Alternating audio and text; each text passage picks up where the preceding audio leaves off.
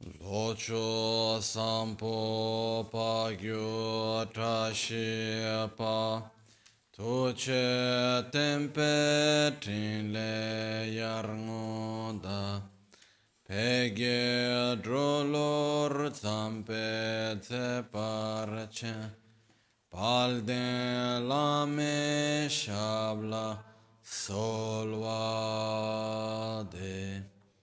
Omo a Guru Vajradara Suma Timunisha Sane Karm Uta Vardanya Shri Badra Varsa Manya Sarva Siddhi Hum Hum Om a Guru Vajradara Suma Timunisha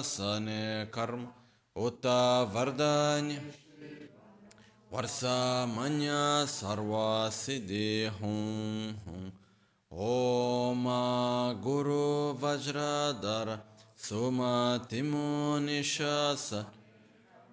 Uta Vardanya Varsa Manya Sarva Siddhi Hum Hum. Om Guru Vajradhara Suma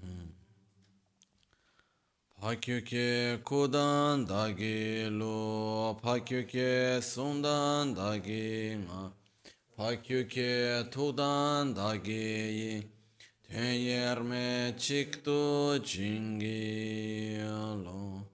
Makyuke kudan dagi lo, makyuke sundan dagi ma, makyuke tudan dagi yi, Tenyerme çıktı cingilo.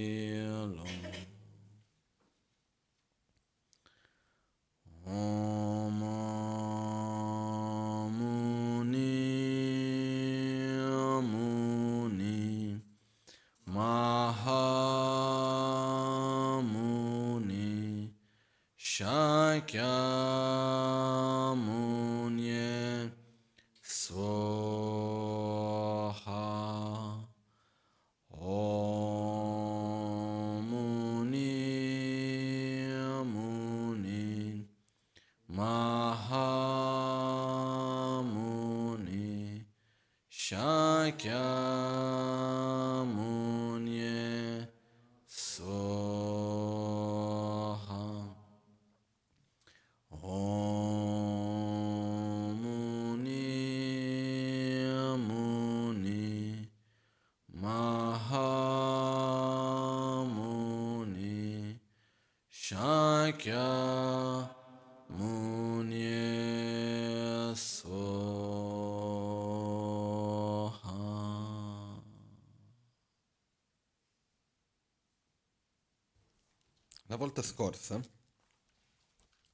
arri- eravamo arrivati, arrim- arrivati all'ultima parte che quella che in tibetano si chiama Natik, che è la linea sul naso. no? Ho spiegato in modo abbastanza breve, mi sa, no? tra le ultime cose questa meditazione. In realtà quello che accade è, ci troviamo all'interno della pratica dell'autoguarigione, nella spiegazione, la parte che viene chiamata lo stadio di generazione, che riguarda prima di tutto anche lo sviluppo della concentrazione e della nostra capacità di visualizzazione, che vuol dire più che la visualizzazione in se stessa, la capacità di direzionare la nostra mente. E si usa la visualizzazione, che certe volte la parola più giusta è l'immaginazione, perché non è che necessariamente dobbiamo vedere qualcosa, ma è immaginarci in quel contesto, immaginare quello che accade. Ed è un momento in cui sviluppiamo questa capacità di concentrazione. E all'inizio è un po' difficile, per alcune ragioni. Uno, magari non siamo abituati a visualizzare, a immaginare. Anche come dicevo l'altra volta, sempre di più nella nostra cultura si diminuisce l'utilizzo dell'immaginazione, non è che aumenta. no? Anche se andiamo a vedere con lo sviluppo della televisione e di tutto il resto, in realtà dai bambini agli adulti l'immaginazione ormai quando- quanto spesso si usa? Poco. La usiamo principalmente per che cosa? Quando si legge un libro che si immagina qualcosa, no? La bellezza dei libri è questa, che io leggo il libro e qual è la faccia del personaggio piuttosto che l'immagine del posto, qualcosa che mi sono creato io. Ed è molto più ricco che guardarlo su uno schermo, secondo me. Però, purtroppo oggi, prevalentemente, noi ci nutriamo, se così possiamo dire, dell'immaginazione di altri. No? Quindi questa è una cosa che poi sempre di più diventa abitudine, quindi per i bambini e così via si cresce già con tutto già fatto, no? Fino a poco tempo fa, non so se la Bianca di Neve piuttosto che i Sette Nani o che ne so io, qualunque altro personaggio possa essere, ogni bambino se la sarà immaginato diversamente. Poi cosa succede? Arriva lì che già ormai è già tutto definito, no? E quello che accade è che noi non avendo questa abitudine di immaginare più di tanto, perdiamo un po' questa nostra capacità anche di visualizzare perché rimaniamo molto più concentrati su quello che vedo, quello che tocco, eccetera, dando un po' meno potere alla nostra propria mente. Quello che nella pratica, uno degli aspetti che la pratica, come nell'autoguarigione, ma in generale in tutto il sentiero del Vajrayana, del Tantra, insegna, è anche a utilizzare il potere della nostra mente. Quindi l'immaginare è una cosa che ha un potere enorme. Porre noi stessi in mezzo a una situazione, immaginarci in mezzo a una realtà e veramente vivere quello ha un potere enorme. Quando ero ragazzino, adesso faccio questa breve introduzione, ma quando ero ragazzino mi piaceva un gioco che, se mi ricordo il nome, noi lo chiamavamo di uh, eh, PRG, Personal Role Game, qualcosa del genere, che un, si chiama gio- giochi di ruolo, non so se in Italia ci sono, credo di sì, no? che si facevano con dei libri e dei dadi. Io ero un po' piccolo per questi giochi, però mi piacevano, no? avevo 11 anni, qualcosa del genere. Mi ricordo, si prendono questi libroni, eccetera, e si fanno questi giochi dove si usa tantissimo l'immaginazione e uno si pone in una realtà. Qual è il potere di questo? Che quando io mi immagino in una situazione, io mi immagino in una realtà, io mi pongo in questa realtà, interiormente, io anche se fisicamente non vado a sperimentarla, quello va a smuovere tutto dentro di me, emotivamente, mentalmente. Per noi, se parliamo da un punto di vista neurologico, al nostro cervello non fa tanta differenza quello che sperimento fisicamente direttamente e quello che immagino di sperimentare, quello che visualizzo. Quasi non c'è differenza. Okay. Quindi qual è l'obiettivo tra tanti altri, anche come nella pratica dell'autoguarigione, di creare una realtà e un'esperienza di un certo genere che vada a stimolare le nostre qualità. Però c'è un'enorme differenza se mentre faccio l'autoguarigione, oh ma guru Buddha Siddhi Hum, che cosa ci sarà per cena questa sera? E domani, ah mi sa che domani c'è l'apertura dell'Expo e che cosa faccio? E di qua e di là. Ok? Poi, se no succede come una volta, una persona che andò da uno dei miei maestri e dice, ma come mai io quando ho cominciato a fare i mantra facevo 10, un mala di Omani Pemehum, sentivo un beneficio enorme. Oggi vado lì, faccio 10 male e non sento niente. Il mio maestro, il monastero che esce tutti i rinci, disse, è chiaro, quando cominciavi facevi Om Mani Pemehum, Om Mani Pemehum, Om Mani Pemehum, Om Mani Pemehum, mettevi tutta l'energia lì. Oggi cosa fai? Pensando a mille altre cose. È chiaro, se mentre io sto facendo la pratica dell'autoguarigione e immagino effettivamente i fior di lotto che aprono, che sono i miei canali di energia, e poi dopo, prima di questo, richiedo le benedizioni, mi concentro, sono presente, vivo. Quando si comincia l'autoguarigione dalle pratiche preliminari, è come se noi creiamo un'altra realtà, entriamo in questo altro universo in qualche modo, che serve proprio per farci sviluppare le nostre qualità. Poi abbiamo parlato nelle lezioni precedenti di tutto il processo delle tre trasformazioni, quindi l'importanza che c'è del simulare il processo della morte, proprio per sganciarci da questa nostra identità grossolana e riuscire a generare qualcosa di più profondo, un'identità pura in un livello più profondo, che è estremamente importante. E quindi si crea questa nuova realtà e si vive questa realtà. e più diventa ricca, più cominciamo a conoscerne i particolari, più creiamo familiarità con questi vari aspetti, più riusciamo a direzionare i nostri sentimenti, le nostre emozioni, la nostra mente verso quelle che vogliamo sviluppare. Okay? Quindi lo stadio di generazione viene chiamato anche dove si va a generare questa realtà positiva. E visualizzare non è una cosa così semplice, ancora di più quando non siamo abituati.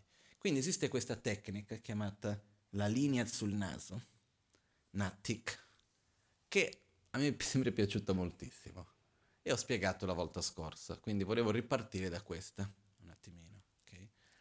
Nella pratica dell'autoguarigione, questa è una visualizzazione che esiste molto chiara messa nella pratica di Tara Citamani, che dalla quale io ho colto per me e ho adattato alla pratica dell'autoguarigione. Anche su altre tantre ci sono anche. Perciò cosa facciamo? Si visualizza sulla punta del naso un Vajra, quindi questo oggetto, solo che piccolino, più o meno un centimetro e mezzo, così. La parte centrale ha questa palina che è piccola più o meno, non lo so, un mezzo centimetro, un qualcosa del genere, piccolina così, sulla punta del naso, che è qua. In questa palina che c'è al centro del Vajra, visualizziamo un luogo bellissimo, tutto l'ambiente quindi è come se fosse una palla di cristallo, di un, uno specchio che dentro c'è tutto un universo. Quindi visualizziamo le montagne, i laghi, cielo con l'arcobaleno piuttosto che il sole, la luna. Uh, visualizziamo questo ambiente bellissimo. In questo c'è un lago, possiamo visualizzare che ci sia questo lago molto bello sul quale sorge un fior di lotto. Su questo fior di lotto c'è un cuscino di sole, un cuscino di luna, in questo cuscino di sole e di luna è seduto Guru Buddha, nell'apparenza come il nostro Guru, ci sorride Guru Buddha, ha un volto, due braccia, uh, possiamo visualizzarlo nel mudra dell'abbraccio, con un dorje e una campana nelle mani. Nei suoi cinque chakra ci sono i cinque diani Buddha, quindi Vairocana al capo, Amitabha alla gola, Akshobhya al cuore, Radnasambhava all'ombelico, e Amoghasiddhi al chakra segreto. Visualizziamo i suoi tre canali centrali principali e cerchiamo e poi andiamo fino ad arrivare ai dettagli su ognuno dei cinque Dhyani Buddha. Arrivati ai dettagli si ritorna indietro fino a rivedere tutto l'ambiente e poi si ritorna indietro fino ad arrivare al dettaglio. Nei testi dice fino ad arrivare al dettaglio del bianco degli occhi. No? Questo che cosa succede? se noi facciamo questo esercizio, impariamo a lavorare con lo spazio. Perché se visualizzo tutto questo dentro quel pezzettino piccolino che ho qua sotto gli occhi, dopo di questo, creando un po' di familiarità con questo, visualizzare i 5 Dhyani Buddha nei miei 5 chakra diventa uno scherzo da ragazzi. Diventa una cosa più semplice, no? Quindi questo è uno dei punti che è un esercizio che veramente aiuta a sviluppare la concentrazione. Una delle cose positive di questa pratica nel sentiero Vajrayana è che, diciamoci la verità, la maggioranza di noi ha una certa difficoltà con la concentrazione. O mi sbaglio? Credo che sia così. Ma perché? Perché non siamo abituati, non siamo educati in questo. Non credo che da quando siamo cresciuti mai ci sono messi più di tante volte qualcuno ci ha insegnato a concentrare, l'importanza concent- della concentrazione, eccetera, eccetera. Magari quando studiavamo che qualcuno ci mette, deve studiare piuttosto che, ma il fatto di dover foccare la mente, metterla su un punto, nessuno ci ha insegnato questo più di tanto. Non abbiamo l'abitudine neanche. Perciò fermarci su un unico punto tenere la mente ferma lì è più difficile per noi. Quando come nell'autoguarigione abbiamo tante cose su cui pensare, ci sono i canali, poi ci sono i chakra, poi ci sono i stili, le sillabe seme che si trasformano nei simboli, poi dai simboli alle sillabe seme raggi di luce che si emanano, vanno tutti i Buddha, tutti gli esseri senzienti, ritornano e poi ci sono i Buddha, eccetera, eccetera. Ci sono tante cose su cui pensare.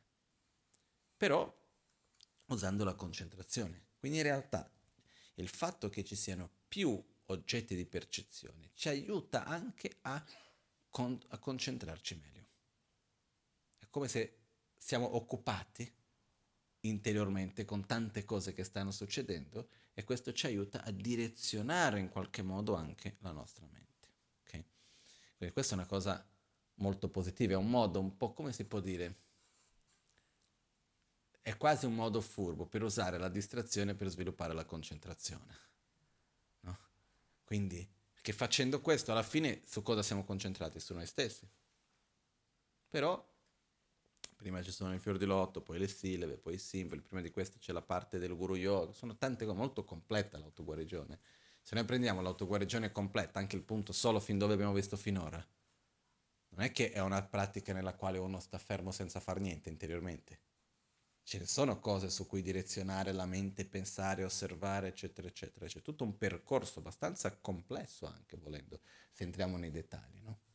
Quindi questo, da un lato, è una cosa che anche ci aiuta in questo modo a sviluppare la nostra concentrazione. Quindi questo è un punto importante di questo stadio di generazione che eh, è importante, come si può dire, ricordare anche il beneficio dal punto di vista della concentrazione che andiamo a sviluppare, quindi direzionare la nostra mente.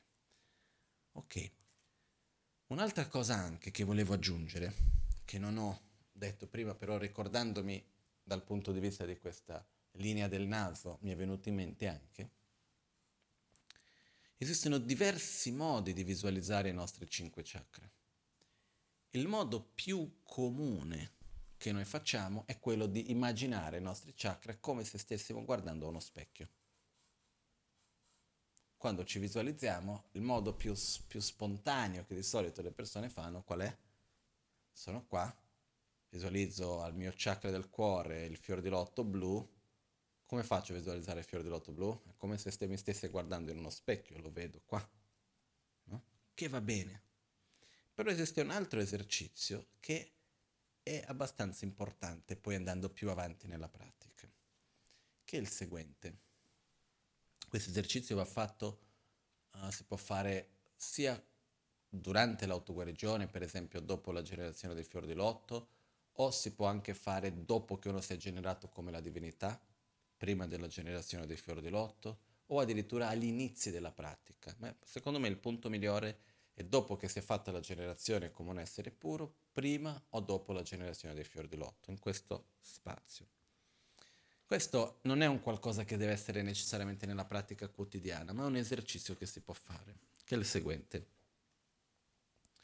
Visualizziamo i nostri canali, quindi ho il canale centrale, i due canali laterali, ho i vari chakra con i vari canali e poi vado a visualizzare i canali cercando di visualizzarlo da dentro a fuori. Quindi con la mente io non sto più guardando come se stessi da uno specchio, ma io immagino che come se fosse che io entrassi dentro di me stesso e mi guardo da dentro, poi entro nel canale centrale, guardo dall'alto, vedo il canale che scende, vado giù, poi vado lì, arrivo, vedo vicino del chakra segreto, guardo in alto, vedo i canali con le aperture, i collegamenti verso i vari chakra. Quindi visualizzarmi da dentro a fuori, cercare di visualizzare i nostri canali dall'interno. Questa è una cosa che diventa molto importante successivamente in quello che viene chiamato per esempio la meditazione del tumo o quelle che avvengono nello stadio di realizzazione, nell'autoguarigione alla parte dell'Omani Pemehun, nella iniziazione segreta, lì la visualizzazione si deve essere fatta dall'interno, non dall'esterno. Okay? Perciò si comincia già prima a creare un pochettino di familiarità con questo. Quindi ogni tanto sedersi e visualizzare questo corpo di luce con i canali e a un certo punto è come se, entri- se entriamo dentro di noi stessi e ci visualizziamo da dentro a fuori.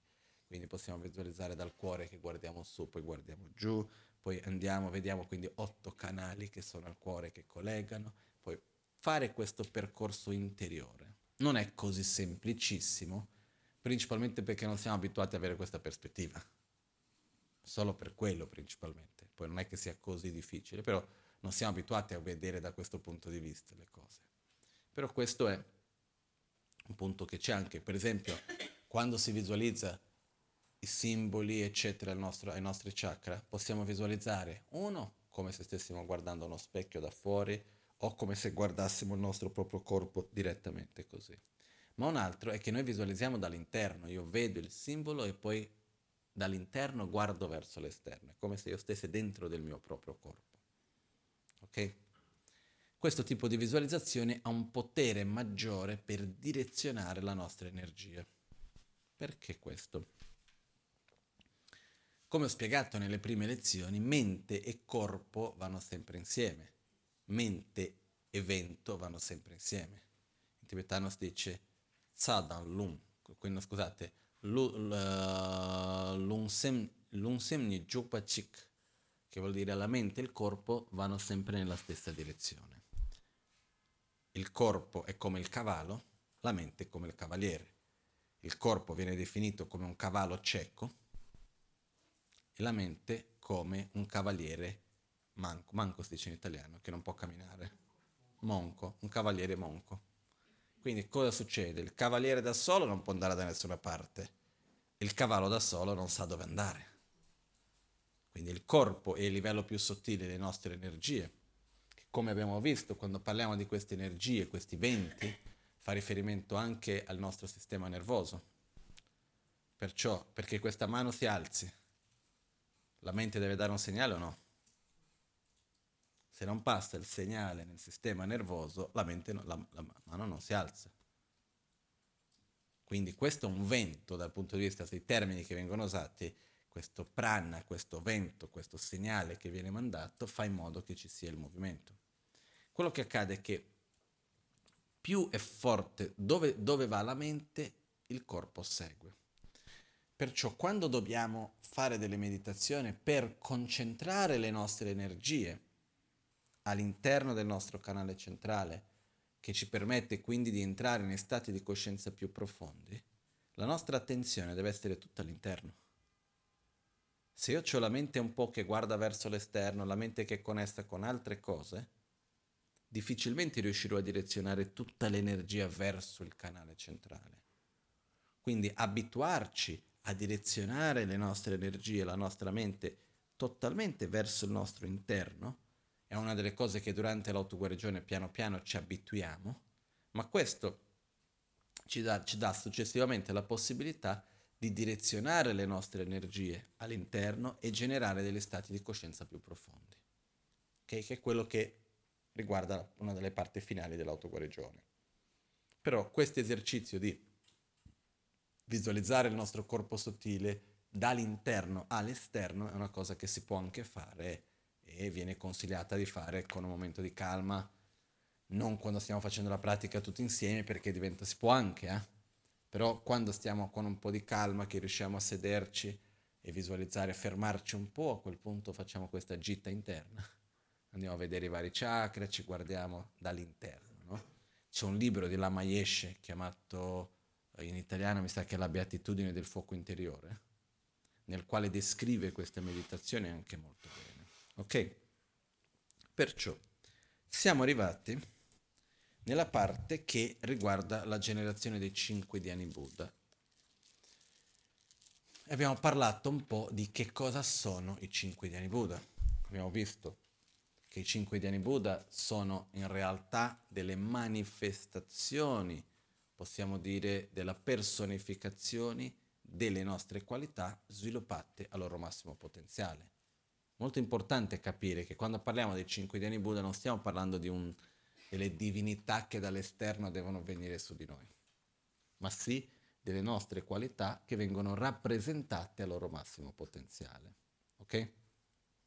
Poi, esiste, io posso richiedere le benedizioni ai cinque Dhyani Buddha? Sì, perché esistono anche quello che vengono chiamati cinque Dhyani Buddha in quanto la manifestazione delle qualità che può essere di Buddha Shakyamuni stesso, di Buddha stesso. Esistono gli esseri sacri con le loro qualità che vengono manifestate.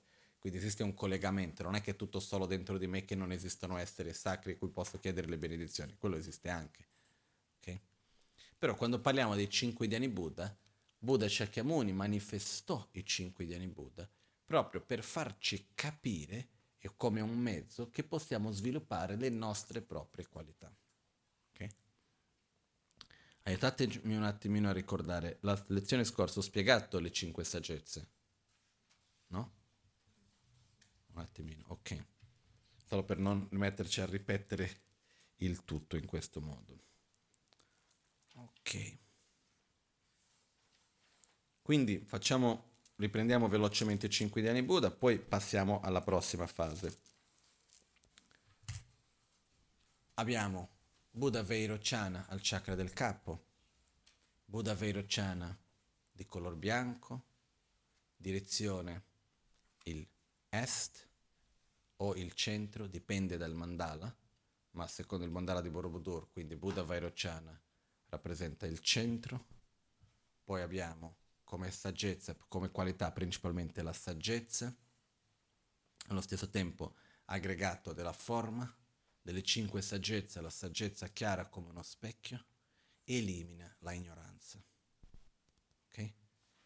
Questo è anche un punto che è importante piano piano per noi imparare questi, queste relazioni che ci sono, i colori, i veleni mentali, i, gli aggregati e così via. Perché poi dopo basta che anche i simboli, perché è molto bello, perché successivamente si va per esempio a un, vedere un tempio, adesso purtroppo i templi in Nepal, tutti i templi dove si va, adesso non so, io ho visto che per fortuna alcuni templi più importanti sono rimasti in piedi, però in tutti i piccoli stupa dove si va, ovunque vai, se tu guardi ci sono i simboli dei cinque Dhyani Buddha. Quindi vedi da una parte a est qual è il simbolo che troviamo? Akshobhya, quindi qual è il simbolo? Il dorje. A sud c'è Ratnastambhava, quindi c'è un gioiello. Ad ovest Amitabha c'è un fior di lotto, a nord a Mogassidi c'è un doppio dorje o una spada. Dipende, può essere rappresentato in due modi. Quindi quando si va in questi posti sacri anche, tu vedi il dorje, ah, quindi questo cos'è? È Akshobhya, quindi che cosa vuol dire? Superare la rabbia, sviluppare amore e compassione. Ah, lì, ah, che cos'è? C'è il gioiello, quindi vuol dire che sta guardando verso sud, perché è Ratnasambhava. Ok? E come vediamo qua abbiamo la rappresentazione del mandala di Borobudur, in cui questo anche è come una mappa dell'autoguarigione in realtà. No? Se noi prendiamo quello che ci abbiamo rappresentato qua e lo guardiamo bene, vediamo che sono fatti di 5-6 livelli in realtà, no 5 livelli scusate, 5 livelli dei 5 colori contando anche quello centrale, no? Quindi a est abbiamo Akshobhya, quindi se noi seguiamo, fior di lotto, otto petali di color blu, sillaba seme hum, vabbè non sapete, la maggioranza di voi non sa leggere il tibetano, lì c'è scritto hum. Poi dopo abbiamo il simbolo che è il Vajra, poi c'è il Buddha Akshobhya e poi l'ultima parte che il Buddha Akshobhya insieme con la consorte Mamaki che rappresenta lo stadio di realizzazione che andremo a vedere fra un po'. Poi veniamo di qua, c'è Sud, a lato sud quindi abbiamo Buddha Ratna Sambhava di color giallo, fior di loto di 64 petali, sillaba seme tram, il gioiello è il simbolo, poi c'è il Buddha Ratna Sambhava e il Buddha Ratna Sambhava in unione con la consorte Locciana. Poi a ovest abbiamo di color rosso Amitabha, quindi fior di loto rosso di 16 petali, il sillaba seme A, simbolo il fior di lotto rosso, poi dopo c'è il Buddha Amitabha di color rosso con il mudra della concentrazione meditativa e il Buddha Amitabha in un'unione con la consorte Pandaravarsini, la madre del fuoco. Ritornando un'altra volta, Kshobhya c'è il mudra della stabilità e in unione con la madre dell'acqua Mamaki. Ratnasambhava ha il mudra della suprema generosità e in unione con la madre della terra. Poi andiamo, perciò Amitabha, il mudra della concentrazione meditativa in unione con la madre del fuoco, Pandaravarsini. Poi a nord abbiamo quindi Buddha Ammogassidi di color verde con il mudra della non paura. Partiamo dal fiore di lotto verde di 32 sillabe, la sillaba Semerri verde, il simbolo è il doppio dorje verde, poi il Buddha Mogassidi quindi con il mudra della non paura e poi in unione con la madre eh, Samaya Tara, che è la madre dell'elemento vento. Nel centro abbiamo Veirochana, quindi di colore bianco, fior di lotto bianco di 32 petali, sillaba seme Om, la ruota del Dharma è il simbolo, poi c'è Buddha Vairochana con il mudra di insegnare il Dharma o il mudra della saggezza, o come la Magancia chiama l'ok mudra, e poi con l'unione con la madre dello spazio, Akash Vajra o Akash Devi. Ok? Quindi questa è una mappa dell'autoguarigione in questo senso. Poi c'è la parte centrale che riguarda la parte finale dell'autoguarigione che vedremo fra un po' successivamente. Ok? Quindi con questo ci sono alcuni collegamenti che sono le direzioni cardinali, perciò abbiamo Akshobhya est, Radnasambhava sud, abbiamo Amitabha ovest, Amoghasiddhi nord, Vairochana al centro.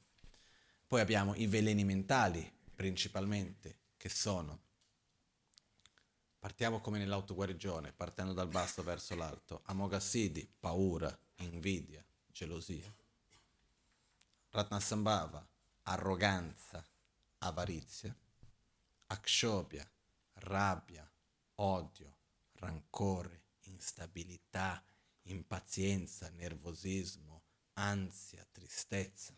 Okay? depressione, tutto quello, qua ce n'è, ce n'è tanto, che poi sono tutte collegate, eh? sono modi per parlare un po' della stessa cosa. Poi abbiamo Amitabha, che è l'insoddisfazione e la fan- falta di concentrazione. Um, poi abbiamo la parola violenta, poi al chakra del capo, vero Chana, che è la ignoranza, principalmente in tutti i suoi vari aspetti. Ok? Quindi questo è una cosa. Poi abbiamo i lati positivi. Quindi vediamo, partiamo dai cinque aggregati. I cinque aggregati, come abbiamo visto, abbiamo l'aggregato, partiamo adesso, adesso invece da Vairocena. Vairocena al capo è l'aggregato della forma, quindi il corpo. Abbiamo Amitabha, aggregato del discernimento. Akshobhya, aggregato della coscienza. Ratnasambhava, aggregato delle sensazioni, Amoghasiddhi, aggregato dei fattori composizionali. Poi abbiamo le cinque saggezze, Amoghasiddhi, saggezza che tutto compie, Ratnasambhava, saggezza dell'equanimità, Akshobhya, saggezza del Dharma dato, Amitabha, saggezza del discernimento o che, che comprende ogni cosa, e Vairochana, saggezza chiara come uno specchio. Okay? Quindi questi sono alcuni punti importanti che riguardano i cinque Dhyani Buddha. Poi ci sono le qualità, come stavo per dire, quindi Vairochana, la saggezza che si oppone alla ignoranza.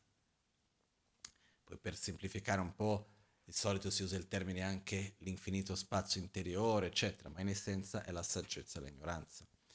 Abbiamo in opposizione all'insoddisfazione, la mancanza di concentrazione, avviene a questo punto la soddisfazione e la concentrazione. Perché che la soddisfazione e la concentrazione vengono messe insieme? Perché la principale causa della mancanza di concentrazione è il nostro desiderio incontrollato. È la mente che sta sempre a cercare qualcosa di nuovo. Siamo, se noi osserviamo, quando non riusciamo a concentrarci, la mente va in giro, quali sono gli oggetti su cui la mente viaggia principalmente? Oggetti di attrazione e di avversione, ma principalmente di attrazione. Okay. Perciò, perché io riesca ad avere una buona concentrazione, ho bisogno anche di avere soddisfazione. Quando dico ok, sto bene qua, va bene così, tolgo gran parte degli stimoli della necessità di andare alla ricerca di qualcosa, già questo mi porta la mente a rilassarsi un po' e riuscire a concentrarsi. Quindi le due cose sono collegate. Poi al cuore, togliendo la rabbia, la rabbia, l'odio, il rancore, l'instabilità, eccetera, abbiamo l'amore, la compassione che vanno insieme, la pazienza, che è lo spazio interiore, nel senso la pazienza è la capacità di non reagire violente, con violenza fisica, mentale o verbale dinanzi a situazioni che noi vediamo come cause di sofferenza. Questo è avere pazienza. Poi abbiamo quindi la stabilità interiore, che è direttamente collegata anche con la pazienza, la calma, volendo dire in opposto al nervosismo, mantenere la calma. La calma non vuol dire fare le cose piano Calma vuol dire la capacità di non sovrapporre una cosa sull'altra. io posso fare le cose molto velocemente con molta calma. Io perdo la calma quando mentre non ho finito ancora una comincio già un'altra e il pensiero non sta bene dove rimanere.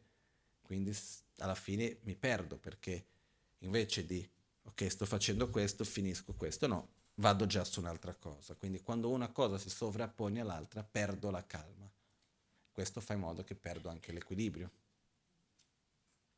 Quindi non vuol dire ah una persona deve essere calma, non vuol dire che necessariamente deve essere lenta sono persone che possono essere molto calme e molto veloci e fare tante cose. Basta che quando faccio una cosa sono concentrato su quella, poi faccio l'altra, sto sull'altra. Non vado a sovrapporre una sopra l'altra. Chiaro questo? Quindi al cuore c'entra anche la calma. Poi abbiamo la stabilità. La stabilità è la nostra capacità di rimanere centrati indipendentemente dalle condizioni esterne che ci avvengono. Ossia, l'immagine, avere una buona stabilità vuol dire essere come un grande albero, con delle radici profonde e un tronco bello rigido, che quando viene il vento forte si muove leggermente, ma nessuno lo toglie da dove si trova. Invece, senza stabilità, uno è come una foglia, no? che viene il vento, va portato da una parte piuttosto che dall'altra, sbattuta a destra e a manca, e non ha quella sua stabilità. In parole chiare, senza usare le metafore, quando non abbiamo la stabilità siamo sempre alla balia delle condizioni esterne, in balia delle condizioni esterne e quindi basta una cosa un pochettino carina che ci piace, siamo iper contenti e euforici, basta una cosa che non ci piace, che siamo già tristi e depressi. Questo è non avere stabilità.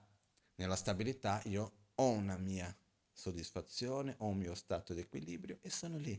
Succede qualcosa di brutto? Ok, è successo qualcosa di brutto, affronteremo, ma no, non, non, non perdo il mio non mi lascio ehm, portare su grandi sofferenze o grandi paure o tristezze. Succede qualcosa di bello? Che bello, mi fa piacere, rigioisco, però non entro neanche in quello stato euforico. Questo vuol dire avere più stabilità. Okay? Mi è già capitato di trovare persone che avevano sviluppato un po' più di stabilità e un pochettino si sono annoiati. Perché dicevano, non sento più quelle forti emozioni di prima, che quando c'era qualcosa di bello ero super infoiato e quando c'è qualcosa di male poi dopo mi prende, è come se non sentissi più le cose. Ma la domanda è, reagisce meglio alle situazioni, riesce ad affrontarle meglio, li vive bene? Sì, quindi meglio, no? L'obiettivo è non vivere nella montagna russa, no? ma con una certa stabilità. Quindi questa è stabilità che connesso anche a Kshobhya. Poi abbiamo un altro aspetto importante di Akshobhya che è la gioia spontanea. La gioia spontanea, io ho aggiunto la parola spontanea, perché noi di solito colleghiamo la gioia sempre a qualcosa che succede di esterno prevalentemente. Invece la gioia in cui si parla qui è una gioia che viene da dentro, che non è collegata necessariamente con qualcosa che sia successo. Sono sicuro che tutti noi abbiamo già sperimentato questa bellissima sensazione. Poi, eh, certe volte se noi sperimentiamo questa sensazione di gioia spontanea, ci possiamo anche un po' fermarla perché diciamo no ma che cosa c'è? C'è qualcosa di strano, perché sono contento? E c'è una cosa molto bella, poter ritrovare questa forza dentro di noi. No? E quando una persona riesce a sviluppare tanto la gioia spontanea, Dopo sta bene, succede il problema, ok, però è contento. Tu vedi che alla fine sorride. C'è il problema, è successo questo, però alla fine le cose rimangono, le difficoltà, i problemi, le sofferenze rimangono a livello più superficiale, non vanno a entrare più di tanto a fondo. No? Io per fortuna mia ho potuto conoscere alcune persone così. Quindi su questo riguarda Akshobhya. Poi Randa Sambhava abbiamo l'umiltà e la generosità. Poi abbiamo uh, Amoghasiddhi, il potere di realizzazione, quindi c'è anche, si potrebbe usare il termine coraggio anche, che credere nel nostro potenziale, credere nell'obiettivo collegato al nostro proprio potenziale, la certezza di poter fare qualcosa. C'è la capacità di rigioire, non esiste il sostantivo in italiano. Un po' strano, però è così. No? Per dire, noi facciamo fatica a rigioire anche perché la parola stessa quasi non l'abbiamo, no? Quindi la parola uh, rigioire esiste il verbo, ma esiste il sostantivo no? Gioia. Ma il rigioire è un verbo solamente, mi sembra, no? Almeno fin d'oggi non ho mai trovato diversamente, no? Questo è un punto comunque di riflessione, che quando in una cultura, in una lingua non abbiamo una parola vuol dire che quel concetto non c'è. E come in Italia, in Italia il concetto della privacy è un po' mancante, ma perché non c'è neanche la parola. La parola è stata presa dall'inglese. Questo che cosa vuol dire? Che alla base non c'è quel concetto, che c'è i suoi lati positivi e i suoi lati negativi, eh, per carità. Ma quello che voglio dire è l'importanza di osservare le parole anche, perché le parole trasmettono modi di vivere il mondo, modo di vedere le cose. Perciò rigioire è una qualità estremamente importante e preziosa che dobbiamo imparare. No? Imparare a applicarla nella vita di tutti i giorni, riconoscere le cose belle. Mi spiace un po' se lo dico così, però sono quelle cose di abitudini, no? Io ho una cosa che ho già detto tante volte, si vede in Italia, è una cosa, una, è un aspetto positivo del Brasile, come poi ci sono tanti altri negativi, eh, per carità. In Brasile, quando vedi qualcuno e chiedi come stai, cosa si risponde? Ottimo tutto bene. Poi ti racconti i problemi. Prima dice come va tutto bene, con un sorriso, ah come va, no, sì tutto bene. Poi lo guardi bene e dici ma va tutto bene? La persona dice eh, sai, c'ho quella malattia, quella persona è successo questo, c'è quell'altro di qua, poi ti raccomincia a raccontare le cose. Però di partenza c'è un dire ok, la vita è bella, ci sono cose belle. Questo è di partenza, no? Io all'inizio, quando ero arrivato con l'Italia, mi trovavo un po' spiazzato perché chiedevo alle persone come va? Insomma, ci si difende, uh, si tira avanti, potrebbe essere meglio o potrebbe essere peggio, quando va bene potrebbe essere peggio, no? E così via, abbiamo tanti modi di dire che riportano un po' questa abitudine, ma è un'abitudine, eh? Perché poi c'è anche il fatto di dire che va tutto bene porta sfiga non si può dire che va tutto bene, perché se no c'è qualcosa che non va. È quasi come se fosse, fosse un senso di colpa che vada tutto bene. Io dico questo perché? Perché le parole hanno un potere sulla nostra mente.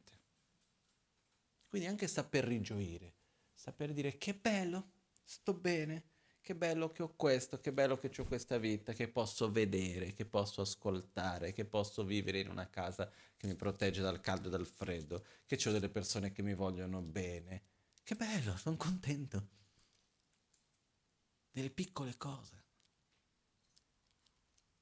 Veramente, di vedere il sole, vedere le stelle. Sono piccole cose che... Io c'è stato un periodo che... Poi ritorniamo sulla parte più tecnica della pratica, però questo punto è importante, rigioire.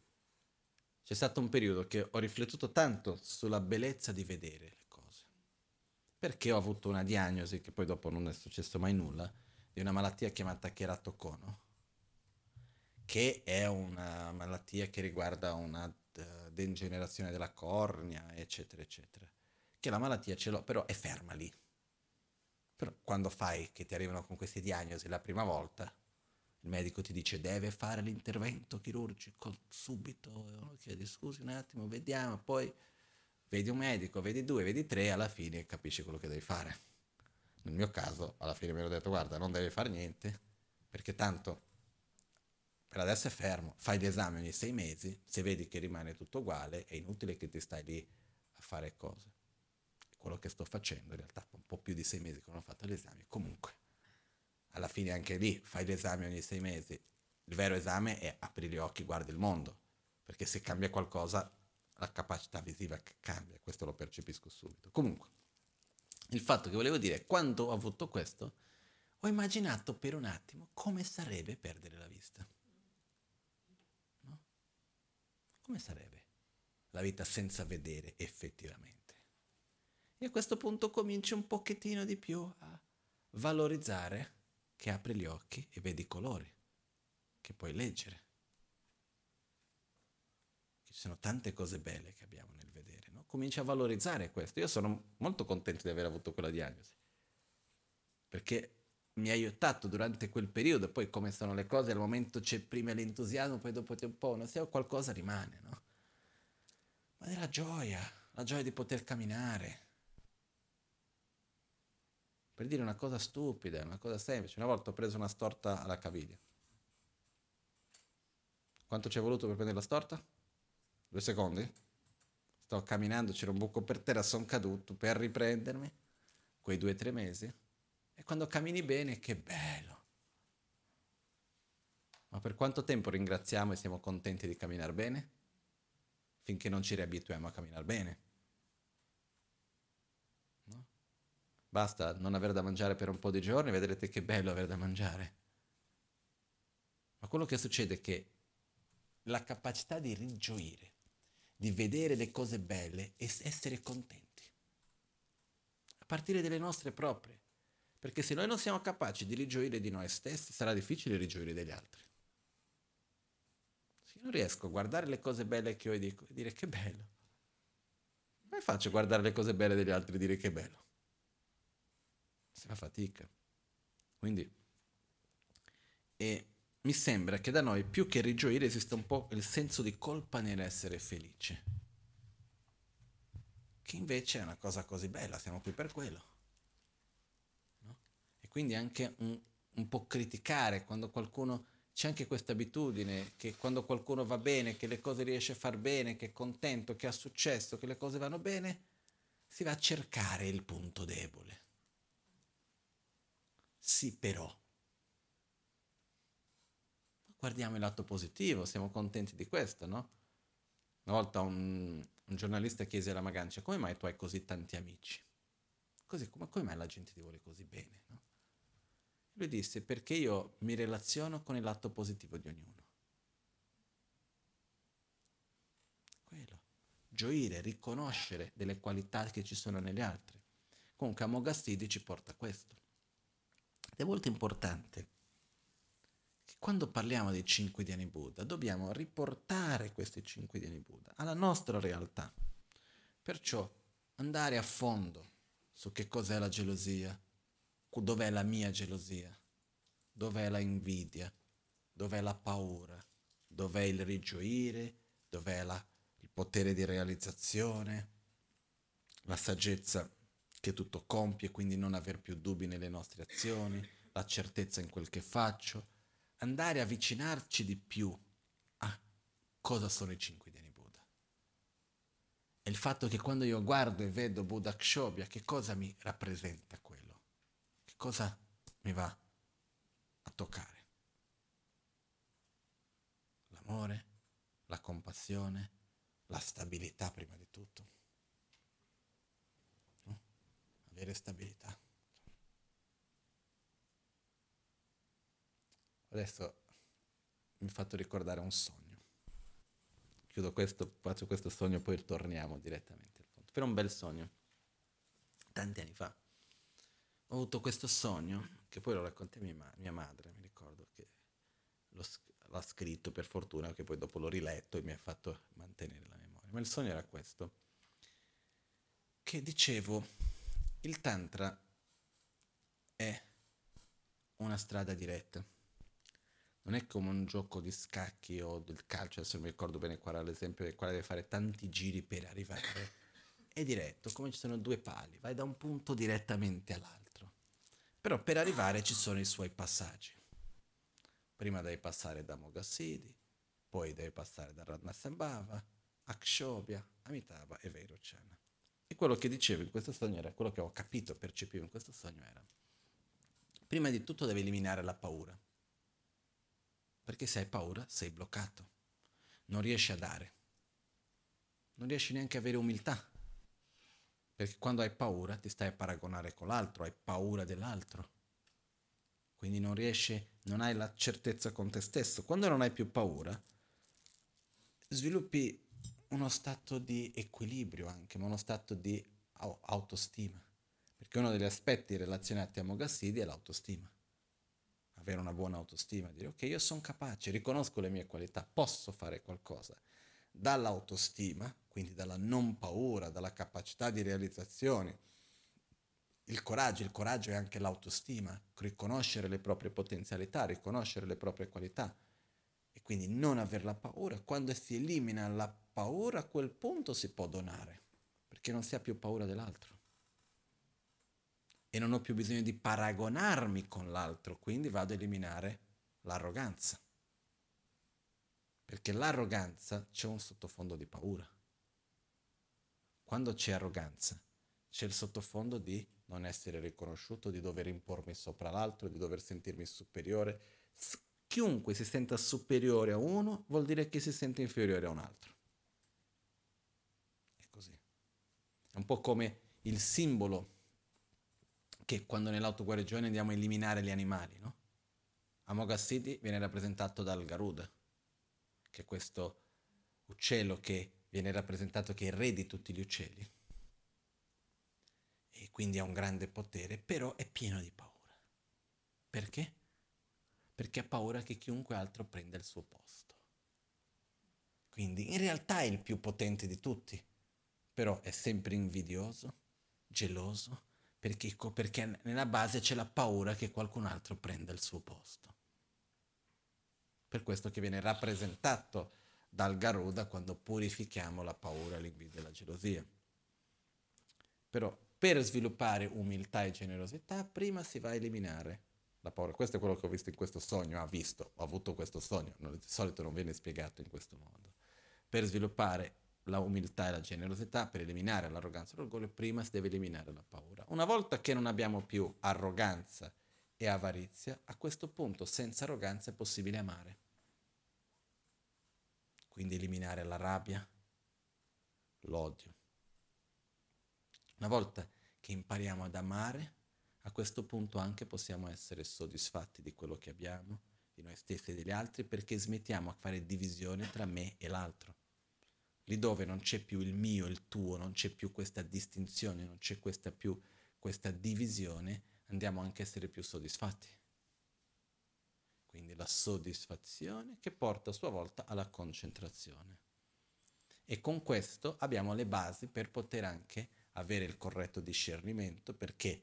Perché non siamo più in balia di tutte le cose che ci sono intorno a noi e quindi sviluppare la saggezza.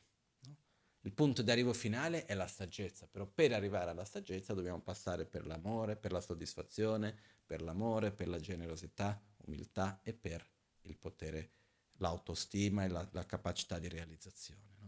Quindi esiste un collegamento anche nell'ordine, nell'autoguarigione in cui facciamo. Che, questo collegamento è una cosa che ho avuto una volta questo sogno, ma parliamo di, non so, 15 anni fa, quel che sarà stato. E che poi mi è rimasta questa cosa, perché non ho mai letto qualcosa del genere, non mi è mai stato spiegato in questo modo, però esiste una relazione quando facciamo l'autoguarigione, no? che una parte aiuta l'altra. Per il punto che voglio arrivare, l'importanza per noi di creare familiarità con i cinque Dhyani Buddha, di non vederli solo come dei fumetti che ci visualizziamo dentro di noi, piuttosto che un'immagine esterna, ma in realtà la vera personificazione, in inglese dice embodiment, no? delle nostre qualità e quindi del nostro proprio potenziale. Quali sono questi? Questo è molto importante per noi da capire, da seguire. Ok. Quindi con questo generiamo nella pratica i cinque Dhyani Buddha, che li visualizziamo in ognuno dei nostri cinque chakra. Okay? A questo momento della pratica visualizziamo i cinque Dhyani Buddha da soli, quindi senza la consorte, e perciò visualizziamo Vairocana di color bianco al chakra del capo, Amitabha di color rosso alla gola, Akshobhya blu al cuore, Ratnasambhava giallo all'ombelico e Amoghasiddhi verde al chakra segreto. Quindi in questo momento è come se avessimo sviluppato le nostre qualità al loro massimo potenziale e con questo concludiamo quello che viene chiamato lo stadio di generazione. Entriamo quindi nella seconda parte della pratica che viene chiamato lo stadio di completamento o di realizzazione. Ok, lo stadio di realizzazione in questo contesto viene diviso in quattro parti, la pratica, che vengono chiamate le quattro iniziazioni. Okay? La parola iniziazione non è la migliore traduzione, in tibetano è Wang. Wang vuol dire potere. Potere nel senso di qualcosa che viene posseduto e ci viene trasmesso. Perciò io possedo l'acqua, ti passo il potere dell'acqua, ti trasmetto a te, prendo qualcosa che è mio e lo do a te. In questo senso che è to empower in inglese, che è la, il trasferimento di faccio un po' fatica in italiano di dire, ma del potere di qualcosa. Non è che ah, io devo tenere il potere di chissà che cosa, non è in quel senso, è qualcosa che io ho che lo trasmetto a te. Questo che cosa vuol dire? Che queste quattro iniziazioni, che vengono chiamate l'iniziazione del vaso, l'iniziazione segreta, l'iniziazione della saggezza e l'iniziazione della parola, sono quattro stadi di purificazione del nostro corpo e della nostra mente, da un livello più grossolano fino a un livello molto sottile, e che esiste la tradizione di, avere, di ricevere una trasmissione di questo. Questo vuol dire che non sono stadi che possiamo generare unicamente da soli, ma che necessitiamo che venga una trasmissione di, come si può dire,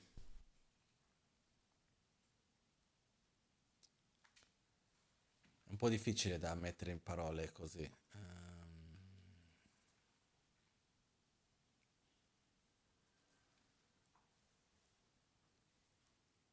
Come se quando riceviamo l'iniziazione veniamo collegati con un lignaggio, veniamo collegati con un'energia, con una trasmissione, qualcosa ci viene dato, ci viene dato il permesso anche di fare qualcosa. Però viene detto che quando si riceve l'iniziazione si riceve qualcosa anche di fisico, è un qualcosa che viene chiamato di materiale, in tibetano si dice Namparriche Mayimbe Suk. Suk vuol dire forma, materia. Quindi è qualcosa che però non può essere percepita dai nostri cinque sensi. Questo tipo di forma si ottiene anche quando prendiamo un impegno. Si dice che quando noi generiamo un impegno con qualcuno, si genera qualcosa di fisico, di materiale. Poi se si rompe quell'impegno si perde quell'aspetto, come un'energia, un qualcosa che abbiamo dentro di noi. Se noi osserviamo nella nostra vita, questo è un esempio su cui possiamo magari percepirlo. Quando abbiamo un impegno con qualcuno e uno dei due rompe quell'impegno, c'è qualcosa che cambia o no? Nella vita, nella percezione, cosa, non è una cosa concettuale. C'è un cambiamento o non c'è un cambiamento? che però non è ah perché tu, noi di solito lo mettiamo ah sulla fiducia perché ho perso la fiducia piuttosto che questo, piuttosto che quell'altro, ma non è quello. Esiste una sorta di una magia, se vogliamo chiamarlo in questo modo, quando si prende un impegno, per esempio. Finché si mantiene quell'impegno, quella magia in piedi ha una forza enorme. Al momento che si rompe quell'impegno, quello si rompe, si perde. Quindi questo riguardo gli impegni anche per questo che l'impegno ha un grande potere, molto forte. L'importanza di mantenere correttamente i nostri impegni. Però quando riceviamo l'iniziazione, anche lì riceviamo qualcosa, veniamo connessi anche con una realtà più sottile che ci aiuterà nel nostro proprio sviluppo. Okay? Dopo dipende come noi andremo a usare questo anche. Perciò noi di solito le quattro, le le quattro iniziazioni, quando noi riceviamo per esempio la trasmissione dell'autoguarigione, possiamo ricevere queste quattro iniziazioni, quando riceviamo l'iniziazione, qualunque iniziazione nell'alto yoga tantra come di Yamantaka piuttosto che Vajra Yogini e tante altre, ci si ricevono queste quattro iniziazioni. Però la pratica dell'autoguarigione è in realtà strutturata come quella che viene chiamata un'autoiniziazione dell'Anuttara Yoga Tantra. Questo che cosa vuol dire? Esistono tante pratiche di meditazione dentro il sentiero Vajrayana, nel quale si fa l'autogenerazione come la divinità, eccetera. Poi esistono quelle che vengono chiamate le autoiniziazioni, dove uno segue il percorso delle quattro iniziazioni da solo. E l'autoguarigione è strutturata in questo modo. Questi, quindi questo vuol dire anche che eh, l'autoguarigione è strutturata nel modo più elevato all'interno del sentiero Vajrayana.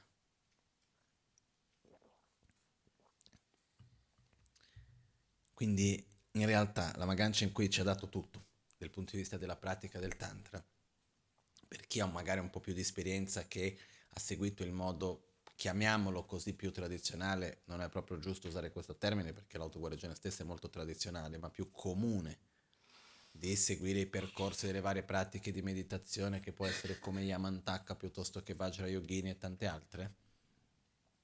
Uno che conosce bene quello, vede l'autoguarigione e capisce la sua grandiosità. Per quello quando ho parlato con i miei maestri in Tibet e altri hanno visto e sono rimasti colpiti, perché ho detto ma c'è tutto. Quindi l'autoguarigione è effettivamente una pratica non solo di autogenerazione ma di autoiniziazione. Che cosa comportano queste cinque iniziazioni? Quattro iniziazioni, scusate. Comporta un processo di purificazione del corpo e della mente a livello grossolano, sottile, estremamente sottile. Questo è per semplificare un po'. Adesso andiamo piano piano a vedere una per una. Okay? Si parte da quella che viene chiamata l'iniziazione del vaso L'iniziazione del vaso a sua volta è divisa in sei iniziazioni, che sono l'iniziazione della campana di Amoghasiddhi, l'iniziazione della corona di Ratnasambhava, l'iniziazione dell'acqua o del vaso di Akshobhya, l'iniziazione del Vajra di Amitabha, l'iniziazione del nome di Vairochana e l'iniziazione del maestro Vajra. Okay? Queste sono le sei iniziazioni del vaso, vengono chiamate. Vengono chiamate le iniziazioni del vaso perché usano la simbologia dell'acqua nel proprio processo di iniziazione. E se noi vediamo anche nella cultura, chiamiamo così, occidentale, cristiana, qual è il simbolo dell'iniziazione? L'acqua. Io ho una conoscenza della tradizione cristiana veramente molto limitata, quindi sono, non sono per niente la miglior persona per parlare di questo, ma del poco che ho potuto vedere, il battesimo, che è l'iniziazione, che cosa si usa? L'acqua, no? E ha un, un simbolo importante, l'acqua viene messa sul capo, eccetera, eccetera. Addirittura io, così ho letto un po' e ho capito, che nei tempi antichi in, in India, nelle iniziazioni buddiste, esisteva una sorta di un, un piccolo non posso dire una piscinetta, ma un, una sorta, una vasca nella quale il discepolo andava, si metteva lì dentro doveva mettersi e riceveva l'acqua sul capo durante queste iniziazioni. Esisteva anche questo simbolo dell'acqua che rappresenta quindi la purezza, la trasformazione. L'acqua ha anche il potere di trasmettere. L'acqua è un veicolo molto propenso per trasmettere energia, per trasmettere messaggi in realtà all'interno dell'acqua stessa. Quindi è qualcosa che un potere molto grande eh, di trasmettere comunque un messaggio in modo più sottile. Quando si fanno le iniziazioni avrete già visto che c'è un vaso nel quale certe volte si fa che si prende un po' dal vaso e si lancia un po' di acqua così, o se no si dà un po' di acqua da bere, o si mette il vaso sulla testa, o si mette un po' di acqua sul capo. In realtà queste sono tutte delle tradizioni che si sono sviluppate nello svilupparsi del passaggio dei secoli, dai vari Mahasiddha, dai vari grandi maestri, prima si metteva l'acqua sul capo, si bagnava tutto, poi ok, troppo complicato, cambiamo un po', si mette un pochettino d'acqua e si ha varie tradizioni, no? Però il più importante è il significato. E nell'autoguarigione, più che usare l'acqua vera e propria, andiamo verso la visualizzazione dell'acqua. Però prima di entrare su questi dettagli della visualizzazione volevo un attimino darvi il significato di questo. Perciò si usa l'acqua come un simbolo di purificazione, principalmente, okay? e anche come un simbolo di trasmissione di benedizione. Okay? Ancora oggi in Tibet si è sempre usato le acque benedette, ma credo anche nella nostra cultura qua, no? Questo perché? Perché l'acqua ha questo potere di trasmissione visto che a noi ci piace avere le prove visive, no? il scienziato giapponese Masaru Emoto fece vedere con molta chiarezza comunque il potere di trasmissione che c'è dell'acqua. Quindi da sempre l'acqua è stato un simbolo di benedizione, di purificazione, di trasmissione. Perciò le sei iniziazioni vengono chiamate l'iniziazione del vaso perché avvengono tramite l'acqua. Okay. Perciò questo è un punto, per questo che vengono chiamate l'iniziazione del vaso. Queste prime sei iniziazioni vengono divise in due parti. Le quattro iniziazioni, le, le cinque iniziazioni che si chiamano del discepolo Vajra e l'iniziazione del maestro Vajra. Le cinque iniziazioni del discepolo Vajra riguardano i cinque Dhyani Buddha e poi dopo c'è l'iniziazione del maestro Vajra. Che cosa avvengono in queste iniziazioni? Nelle prime cinque iniziazioni si parte nella trasformazione e purificazione dei cinque aggregati. Quindi andiamo a purificare l'aggregato del discernimento, del, delle fattori composizionali, l'aggregato delle sensazioni, l'aggregato della coscienza, delle, del, del discernimento e l'aggregato della forma. Come abbiamo visto prima, nella lezione scorsa, i cinque aggregati sono la base per la nostra propria esistenza. Okay? Come faccio a generare un'identità pura di me stesso se mi vedo impuro? Difficile. Quindi prima si passa alla trasformazione e purificazione dei cinque aggregati, riconoscere che i nostri cinque aggregati nella sua natura sono puri, quindi che possiamo purificarli, generare la purificazione dei cinque aggregati. Successivamente si va a generare l'identità pura, perché l'io, noi siamo composti sia dalla base di imputazione, che sono i cinque aggregati, che dall'imputazione dell'io, che è la nostra identità. Quindi le prime cinque iniziazioni uno dei loro significati è che riguardano purificare la base di imputazione, ossia purificare e trasformare i nostri cinque aggregati. E l'iniziazione del maestro Vajra è quando andiamo a generare un'identità pura. Ok? Quindi la purificazione e trasformazione della nostra identità stessa. Ok. La, quindi questo sono la prima parte, quindi iniziazione del vaso, che vengono chiamate prima, poi abbiamo le cinque iniziazioni, che vengono chiamate l'iniziazione della campana, della corona, della, l'iniziazione del vaso, del vajra, del nome, perché l'obiettivo principale in queste iniziazioni è quello di generare uno stato interiore di beatitudine e vacuità. Quindi uno stato di beatitudine, di gioia, una sensazione di parola più giusta beatitudine stessa, che con questa beatitudine si va a generare uno stato di saggezza, si realizza la natura ultima dei fenomeni. Okay? Questo stato può esistere in diversi livelli, grossolano, sottile, molto sottile. Adesso è ancora un livello un po' grossolano in questo momento, molto più sottile di quello che siamo abituati, però comunque ancora un livello un po' grossolano. E la beatitudine avviene tramite diverse condizioni. Quindi l'iniziazione di Amoghasiddhi viene chiamata l'iniziazione della campana perché tramite il suono della campana quello funge come condizione per far generare la beatitudine con la quale si va a realizzare la natura ultima dei fenomeni. Nell'iniziazione di Ratnasambhava la condizione per generare la beatitudine è la corona.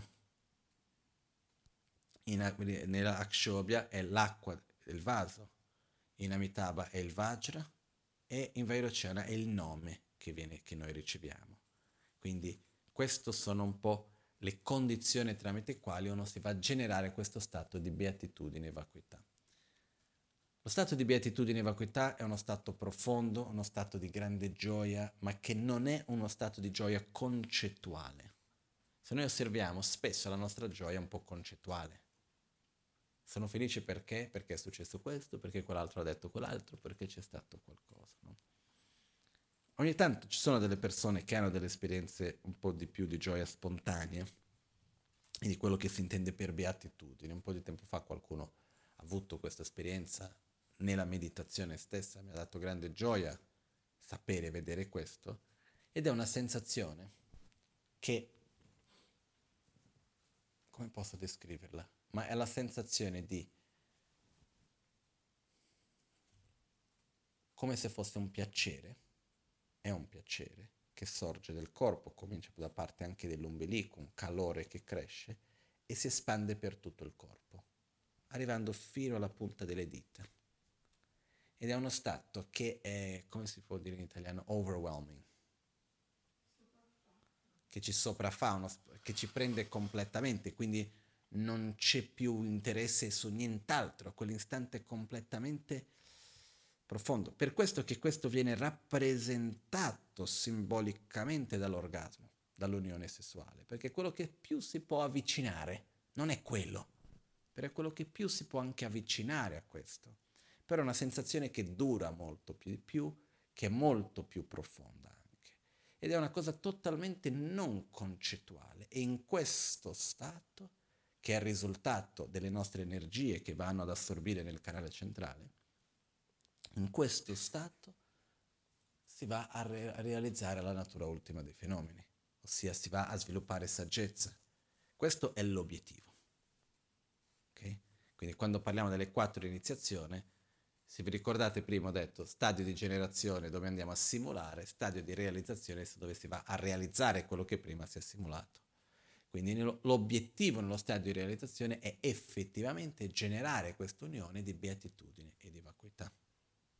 La vacuità è l'oggetto che andiamo a percepire, la percezione della natura ultima dei fenomeni. E chi percepisce è questo stato profondo di beatitudine. Nelle, qua- nelle cinque iniziazioni questa beatitudine viene generata da ognuno di questi simboli. E poi nella sesta iniziazione dall'unione del met- metodo e saggezza, viene rappresentato dal simbolo che è il Vajra che rappresenta il metodo, energia maschile, la campana che rappresenta la saggezza, energia femminile anche. Okay?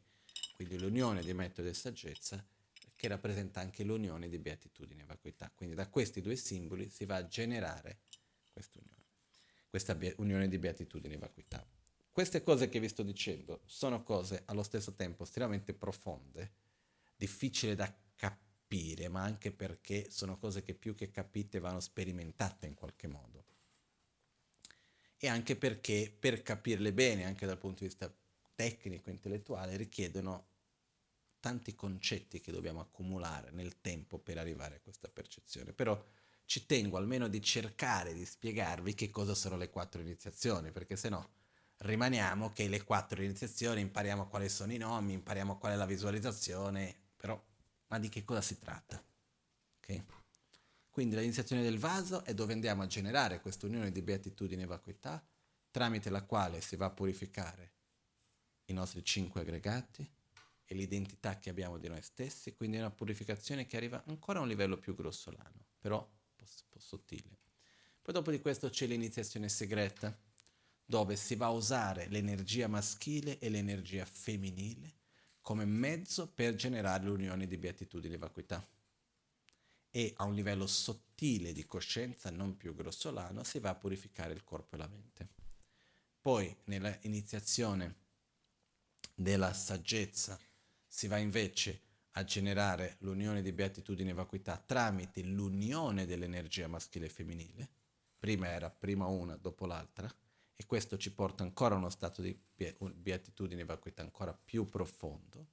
E poi dopo, quella che viene chiamata l'iniziazione della parola è in realtà il momento finale della pratica nella quale si va a simulare, e quindi non è la vera effettiva iniziazione della parola, ma è quella simulata, lo stato di Buddha, lo stato dell'illuminazione. L'effettiva iniziazione della parola è quando uno raggiunge l'illuminazione viene chiamato della parola perché non ci sono parole per descriverlo.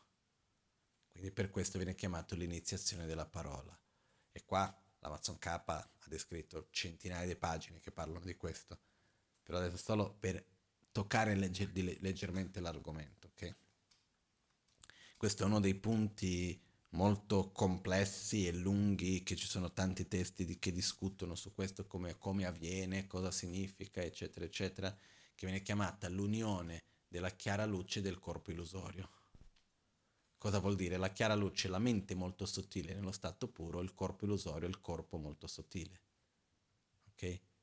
Comunque, in altre parole, è dove si va a simulare l'illuminazione stessa, che è uno stato di profonda beatitudine e saggezza che, però, che, non, che non ha parole per descrivere, per questo che viene chiamato l'iniziazione della parola, proprio perché non ha parole per descriverla.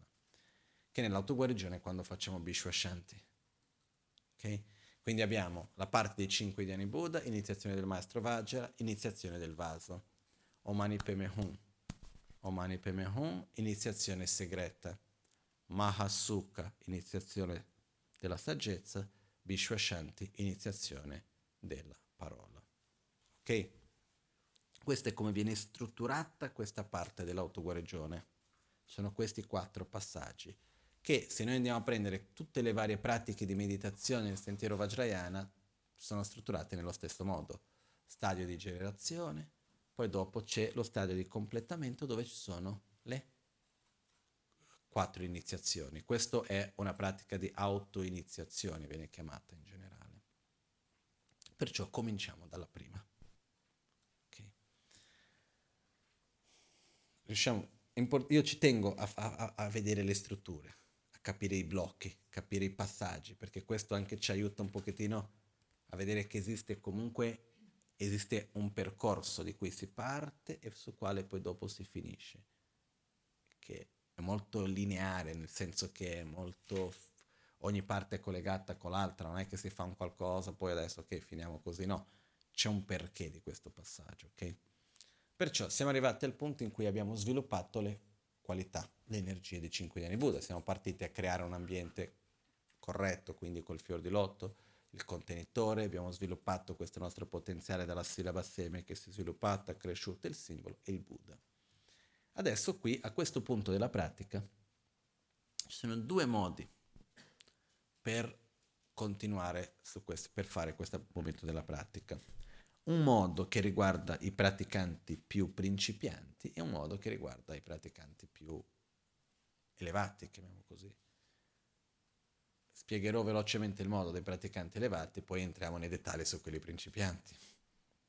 Il modo più elevato è nel quale uno ha effettivamente la consapevolezza dell'identità pura come un essere sacro. Quindi va a concentrare sui cinque Dhyani Buddha nel nelle qualità, non va più a pensare nella paura piuttosto che l'invidio, la gelosia, eccetera, eccetera, perché si riconosce già se stesso in quelle qualità.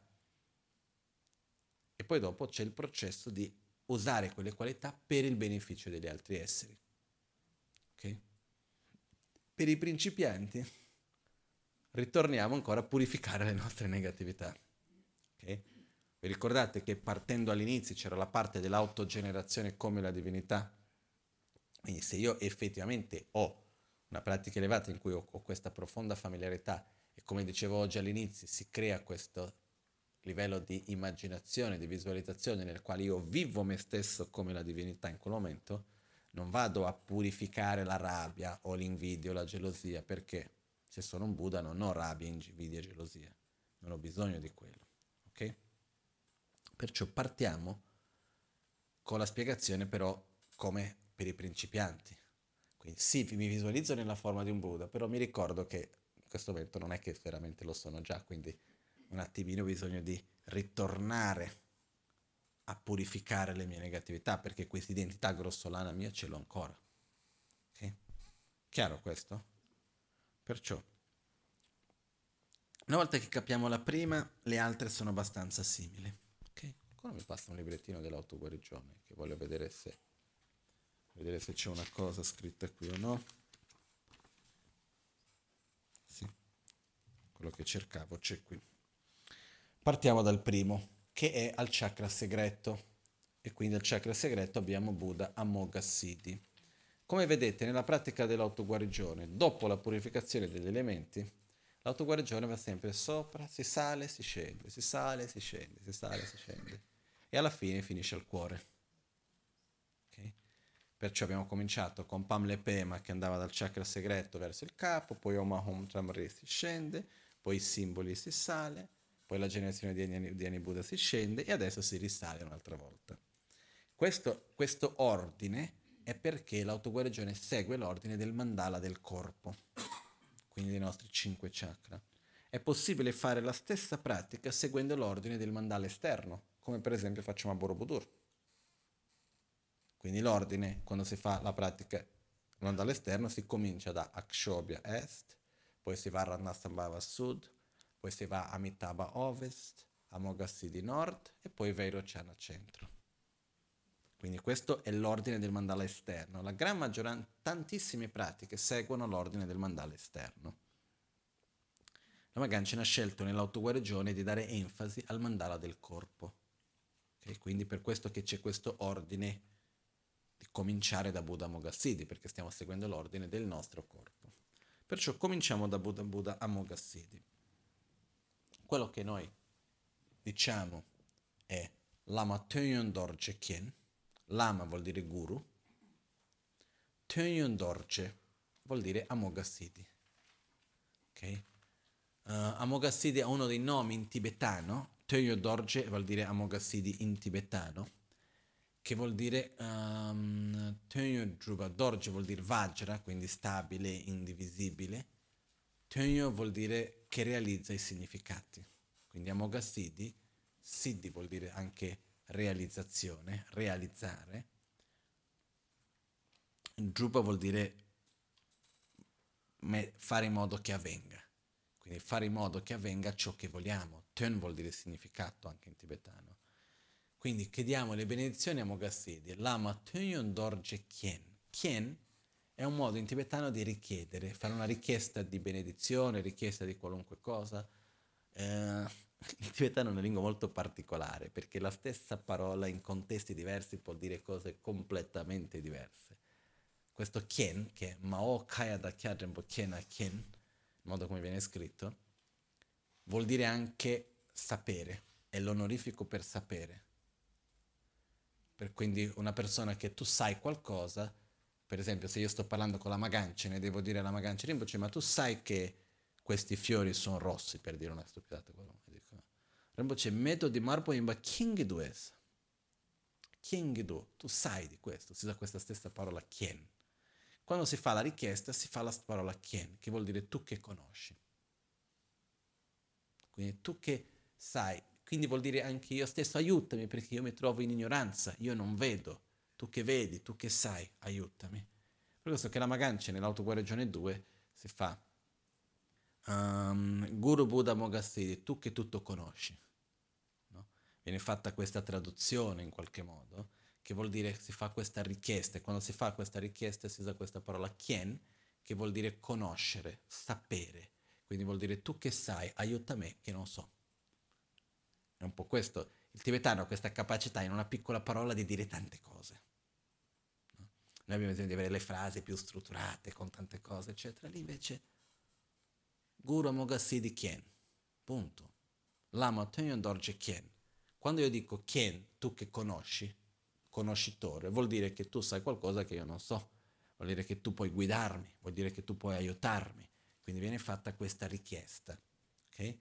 Quindi Lama vuol dire guru, Dorje Mogassidi. Questo che cosa vuol dire?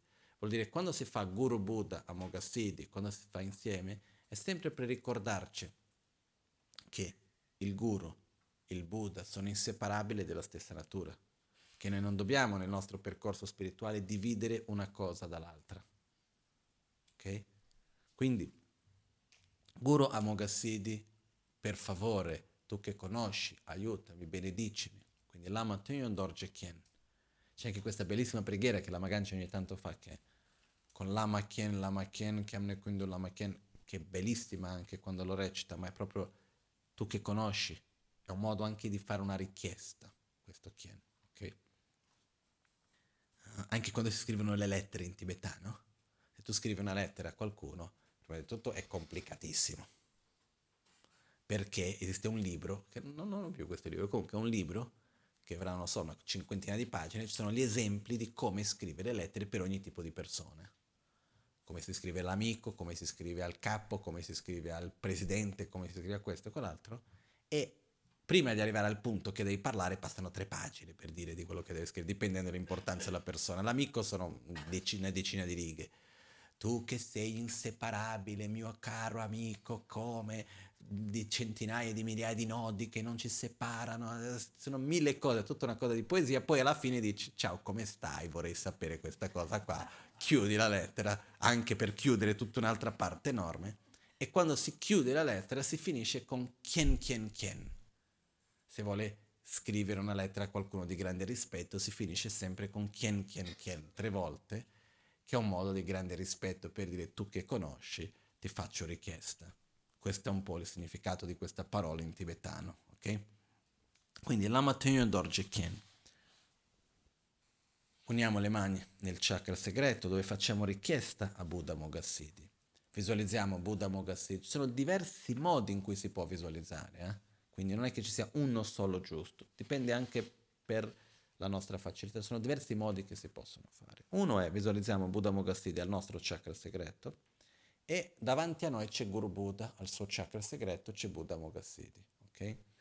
In questo momento della pratica si può o no visualizzare Buddha Mogassidi in unione con la madre del vento, Samayatara, rappresentando lo stato di unione di beatitudine e vacuità e anche l'equilibrio dell'energia maschile e femminile.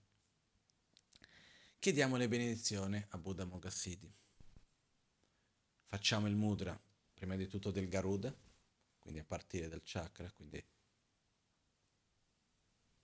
il mudra del Garuda che vola questo mudra rappresenta il Garuda perché, come vi ho spiegato all'inizio, il Garuda allo stesso tempo si dice che questo cielo che quando nasce, quando esce dal, dalla buccia dell'uovo, è già pronto per volare, esce già volando. Quindi questo rappresenta sviluppare le nostre qualità in modo che quando moriamo siamo pronti per il momento della morte per uscire e andare verso l'illuminazione, di usare quel momento che siamo pronti per andare oltre questa realtà e questa vita che facciamo, trascendere questa nostra realtà. Quindi questo è uno dei significati anche del mudra del Garuda. Quindi chiediamo le benedizioni. Quando chiediamo le benedizioni uniamo le mani insieme in ognuno dei chakra perché rappresenta il Dhyani Buddha è collegato direttamente a quel chakra. Quindi cominciamo con l'Ama Tenyo Dorje Kien, facciamo il mudra del Garuda poi ci concentriamo alle negatività relazionate a Buddha, a Mogassidi. Quindi, di solito, come quando facciamo l'autoguarigione, poi ci sono tanti modi che si possono dire in questo momento. Io dico con le benedizioni del Supremo Guaritore, Guru Buddha Mogassidi di color verde, con il mudra della non paura, purifichiamo invidia, gelosia, paura, eccetera. Se si vuole farlo un pochettino più lungo, in realtà la visualizzazione è ricevo l'iniziazione della campana di Buddha Mogassidi. Quindi immagino la campana, il suono della campana. Avrete già visto qualche volta magari la Maganchen che suona la campana in questo momento anche. Quindi immaginiamo il suono della campana tramite il quale con la visione di Buddha Mogassidi, il suono della campana, sviluppiamo una nuova sensazione di beatitudine che è inseparabile dalla vacuità. Questa sensazione di beatitudine e vacuità purifica paura, invidia, gelosia e tutte le malattie relazionate al chakra segreto. Ok? Abbiamo alcune delle malattie che sono descritte qui, come per esempio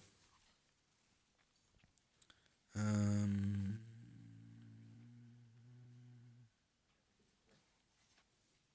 gli squilibri dell'umore vento nei reni, la vescica, difficoltà sessuali, impotenza, frigidità, sciattica, infezioni, spondilite, sono alcune delle malattie che sono qua. Nel libro dell'autoguarigione 2 vengono descritte con molto più dettagli quali sono le malattie che sono connesse al chakra segreto e allo squilibrio energetico anche al chakra segreto.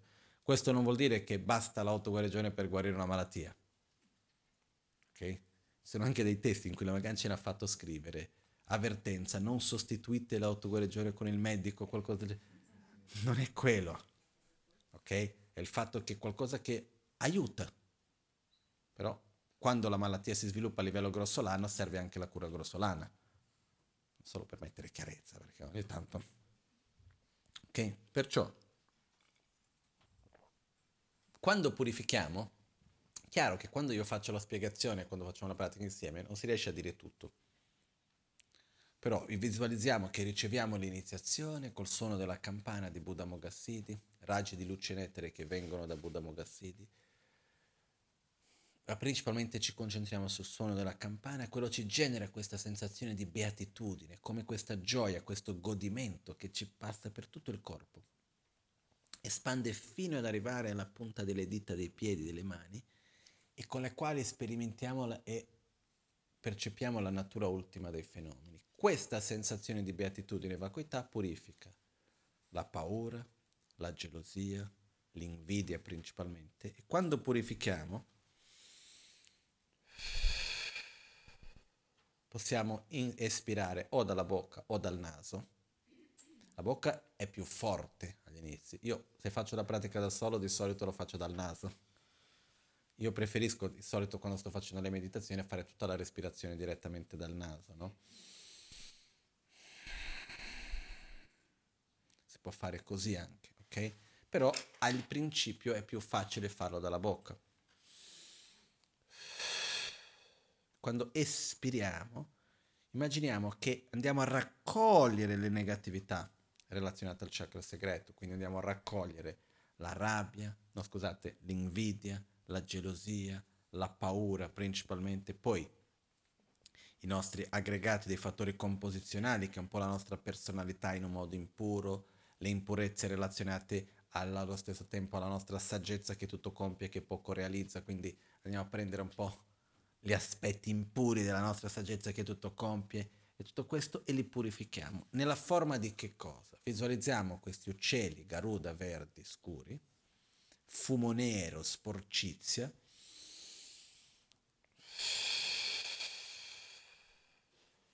che si dissolvono nello spazio.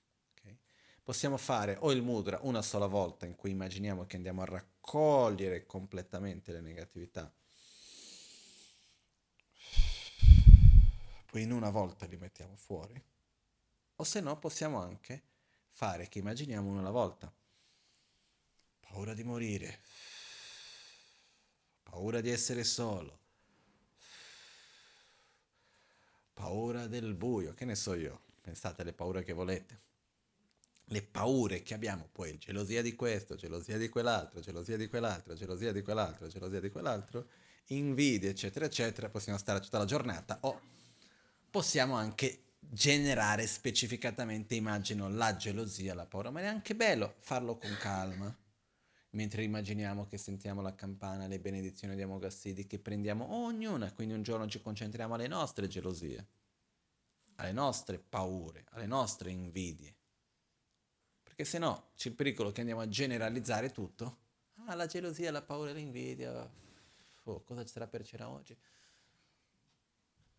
Invece è importante pensare agli esempi, eccetera, ma quello che noi buttiamo fuori non è la persona di cui siamo invidiosi o la situazione o questo o quell'altro. Quello che noi ci ricordiamo è la condizione tramite la quale quell'emozione si manifesta.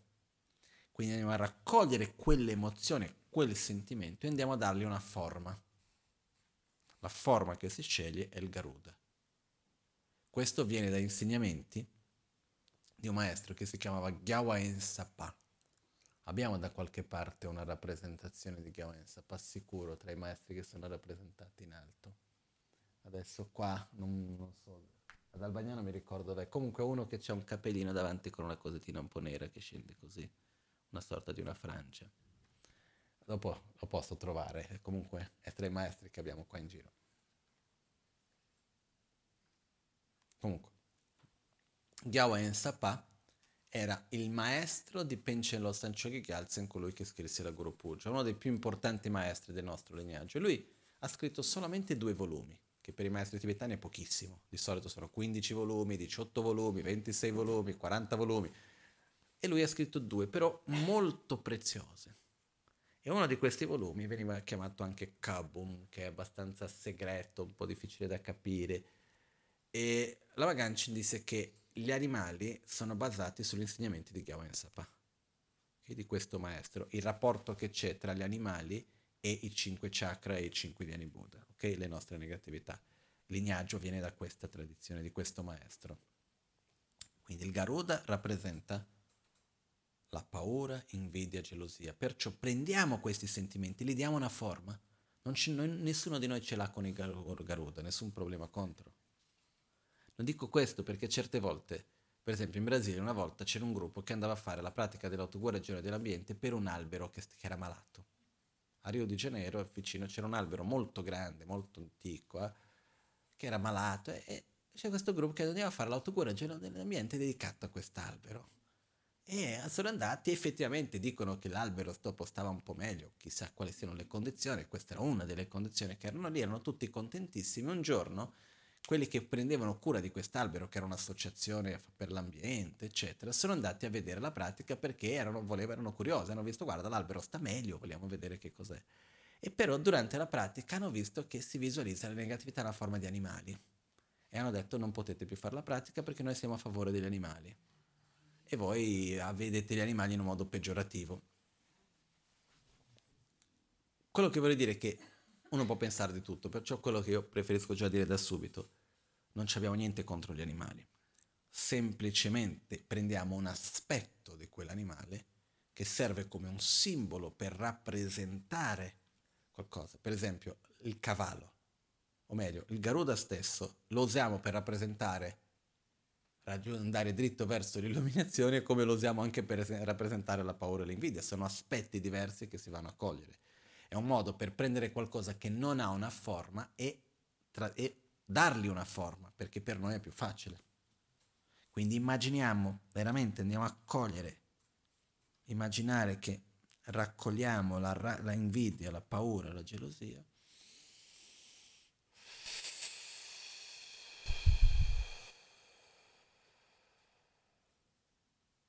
Si dissolve completamente nello spazio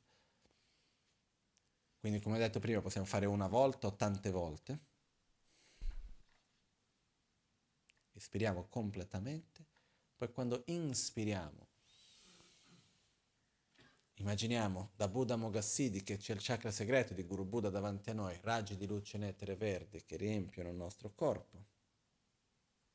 Ci concentriamo su Buddha Mogassidi che c'è il nostro chakra segreto e immaginiamo che questi raggi di luce nettere non sono semplicemente raggi di luce nettere, ma sono della natura del potere di realizzazione, della gioia di rigioire, sono cose che vanno a revitalizzare le nostre qualità. Quindi si toglie la paura, che cosa c'è dove c'è, si toglie? È come se svuoto, tolgo la paura, che cosa rimane? Cosa sostituisce quello spazio che c'era nella paura? L'autostima, il potere di realizzazione, il credere nel nostro potenziale, la certezza nelle azioni, quello sostituisce la paura. Molto importante questa relazione, se no tolgo la paura e cosa rimane? Tolta la paura va sostituita con potere di realizzazione, chiamiamolo così coraggio, ma in realtà molto di più di quello, la certezza nella nostra azione, non aver dubbio in quello che facciamo Togliamo l'invidia la gelosia, con che cosa andiamo a sostituirlo? Riempire quello spazio? Con la gioia, con il rigioire. Okay? Uno che veramente rigioisce non ha spazio per l'invidia o per la gelosia. Okay? Ed è un antidoto anche, questo gli antidoti, quindi uno sostituisce l'altro. È come la luce che entra dove c'è il buio. Quando io elimino il buio, cosa sostituisce il buio? La luce non posso eliminare il buio con niente. Dove entra la luce va via il buio. Simile a questo, si toglie la paura, si entra il potere di realizzazione, si toglie l'invidia e la gelosia, entra il rigioire. Ok? Quindi immaginiamo questo, a questo momento della pratica è anche possibile un altro modo di visualizzare è che noi stessi ci dissolviamo in luce completamente e sorgiamo nella forma di Buddha Mogassidi ma questo è già un passo un pochettino avanti. Concentriamoci prima che siamo qui, Buddha Mogasti dal chakra segreto, Buddha Mogasti dal nostro chakra. E a questo punto visualizziamo che quelle qualità le abbiamo sviluppate pienamente. Quello che è importante, la cosa più importante per me è concentrarci che io la capacità di rigioire ce l'ho, la certezza nelle mie azioni ho, che sono libero dalla paura, dall'invidia, dalla gelosia, che le malattie si sono purificate, concentrarci su quegli aspetti che si rappresentano in Buddha Mogassidi, in unione con Samayatara, il nostro chakra segreto. Facciamo il mudra, recitiamo il mantra Om A Amogassidi Hum. Abbiamo Om A Amogassidi e Hum. Om A Hum vuol dire corpo, parola e mente. Amogassidi è il nome di Buddha Mogassidi, che rappresenta le nostre qualità, il loro massimo potenziale. Quindi in un modo pieno, ossia con corpo, parole, mente, ok?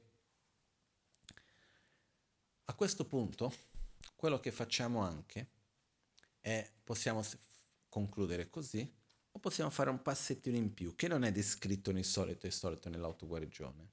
Però faccio un passo indietro prima.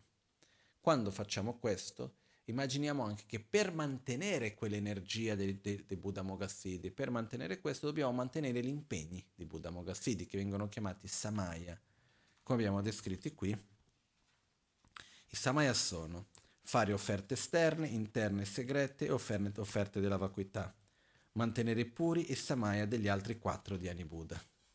Ok? Quindi, qual è l'impegno? Questi sono, vengono chiamati i 19 voti tantrici nel sentiero Vajrayana affinché noi riusciamo a crescere spiritualmente e sviluppare, a ottenere le realizzazioni, dobbiamo mantenere quelli che vengono chiamati i 19 impegni, che sono 19 cose che dobbiamo fare per riuscire a avere coerenza nella nostra pratica per poter ottenere le realizzazioni. E, que- e vengono divisi tra i cinque Dhyani Buddha. Vengono anche chiamati voti tantrici. Questo, il primo che c'è qua, che riguarda Buddha Amoghasiddhi, è fare le offerte costantemente, quindi tutti i giorni fare offerte esterne, interne, segrete di vacuità, in pochissime parole. Eh? Adesso chi vuole ottenere, sapere in più dettagli cosa sono le offerte in- esterne, interne, segrete di vacuità, sono gli insegnamenti che ho dato il weekend scorso ad Albagnano riguardo la Guru Puja, dove ho spiegato queste quattro offerte nei dettagli.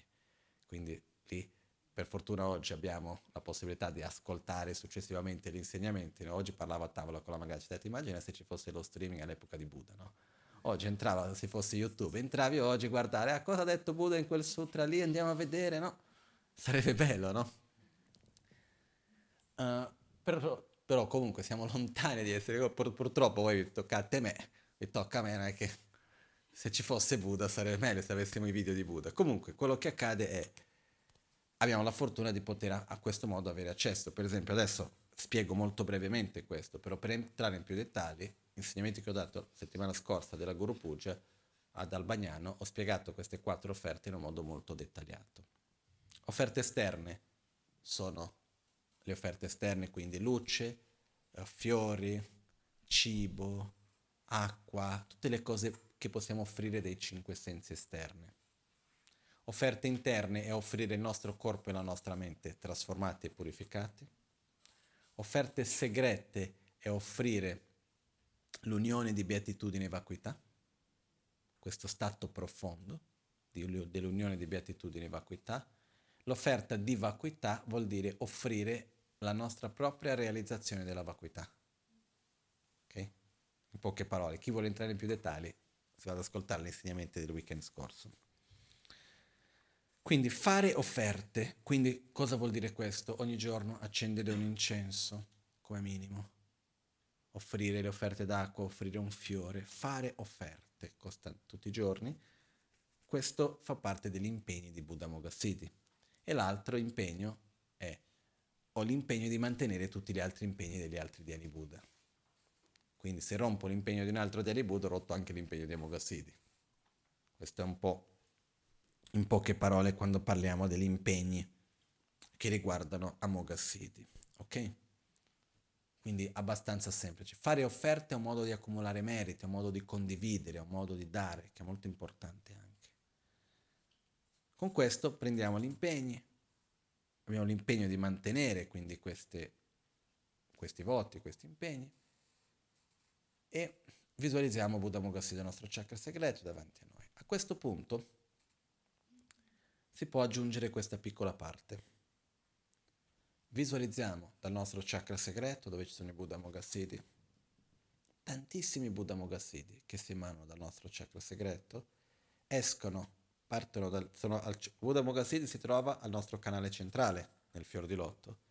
Questi Buddha Mogassidi si emanano dal cuore di Buddha Mogassidi, escono, vanno dal canale centrale, in realtà salgono un po', escono dal canale destro, escono dalla narice destra e vanno verso tutti gli esseri senzienti, principalmente coloro che sono afflitti da paura, gelosia e invidia. E immaginiamo, per esempio, se io faccio questa visualizzazione con più calma, con più tempo, come durante un ritiro, così mi piace visualizzare questo per ogni Dhyani Buddha, i sei reami di esistenza. Quindi l'inferno, gli spiriti famelici, poi dopo gli animali, gli esseri umani, dei, semidei, ognuno per volta, i paesi, i continenti, quindi immagino uno per uno che va, vari, le varie emanazioni di Buddha escono, vanno per aiutare ogni essere. In che modo che avviene questo? Le emanazioni prima vanno verso gli esseri che si trovano in una situazione di molta difficoltà, per dire fisica, materiale, con fame, dolore, malattie, eccetera. E si manifesta in ciò che loro hanno bisogno, quindi cibo per coloro che hanno fame, ehm, compagnia per coloro che sono soli, medicina per coloro che sono malati, e porta loro quello che è il minimo necessario che l'essere umano, l'essere vivente ha bisogno, per non essere in uno stato di sofferenza profondo. Dopo di questo le emanazioni si trasformano negli insegnamenti, quindi li trasmette l'amore, la saggezza. E immagini, piano piano immaginiamo che gli esseri ricevono gli insegnamenti, sviluppano rinuncia, quindi amore verso se stessi, bodhicitta, amore verso gli altri, corretta visione della realtà, finché gli esseri raggiungono lo stato di Buddha, raggiungono l'illuminazione. Si manifestano nella forma di Buddha Mogassiddhi di Samayatara, recitano con noi il mantra Om Mogassiddhi Hum Dopo che finisce questo processo, le varie emanazioni ritornano, entrano dalla nostra narice sinistra e si riassorbono in Buddha Mogassiddha, il nostro chakra segreto. Quando si fa questo con un po' più di calma è come un ciclo costante, che vanno, aiutano gli esseri, ritornano, mentre dopo una parte... E poi intorno a noi immaginiamo tutti gli esseri che recitano insieme con noi il mantra Om Mogassiddhi Hum. E questo lo facciamo mentre recitiamo il mantra Om Amoga Siddhi Hum. Possiamo fare il mantra 100 volte, 1000 volte, 21 volte. Dopo di aver fatto 5 volte in cui siamo con il mudra, ci concentriamo, facciamo Om Amoga Siddhi Hum, Om Amoga Siddhi Hum, Om Amoga Siddhi Hum, Om Amoga Siddhi Hum, Om Amoga Siddhi Hum, Om Amoga Siddhi Hum, Om Amoga Siddhi Hum, Om Amoga Siddhi Hum. E mentre recitiamo il mantra, visualizziamo le emanazioni di Buddha che vanno, aiutano gli esseri e poi ritornano vogliamo fare questa visualizzazione anche quando recitiamo solo 5 volte cantando, va benissimo anche, però per facilitare è più facile mentre si fa la recitazione più volte. Ok? Questo tipo di visualizzazione viene chiamata la visualizzazione della, di, simulare le azioni sacre di un, di un Buddha. Perché il Buddha si manifestano per aiutare gli altri esseri. In che modo? aiutandoli prima con le condizioni più grossolane e poi dopo trasmettendogli il Dharma.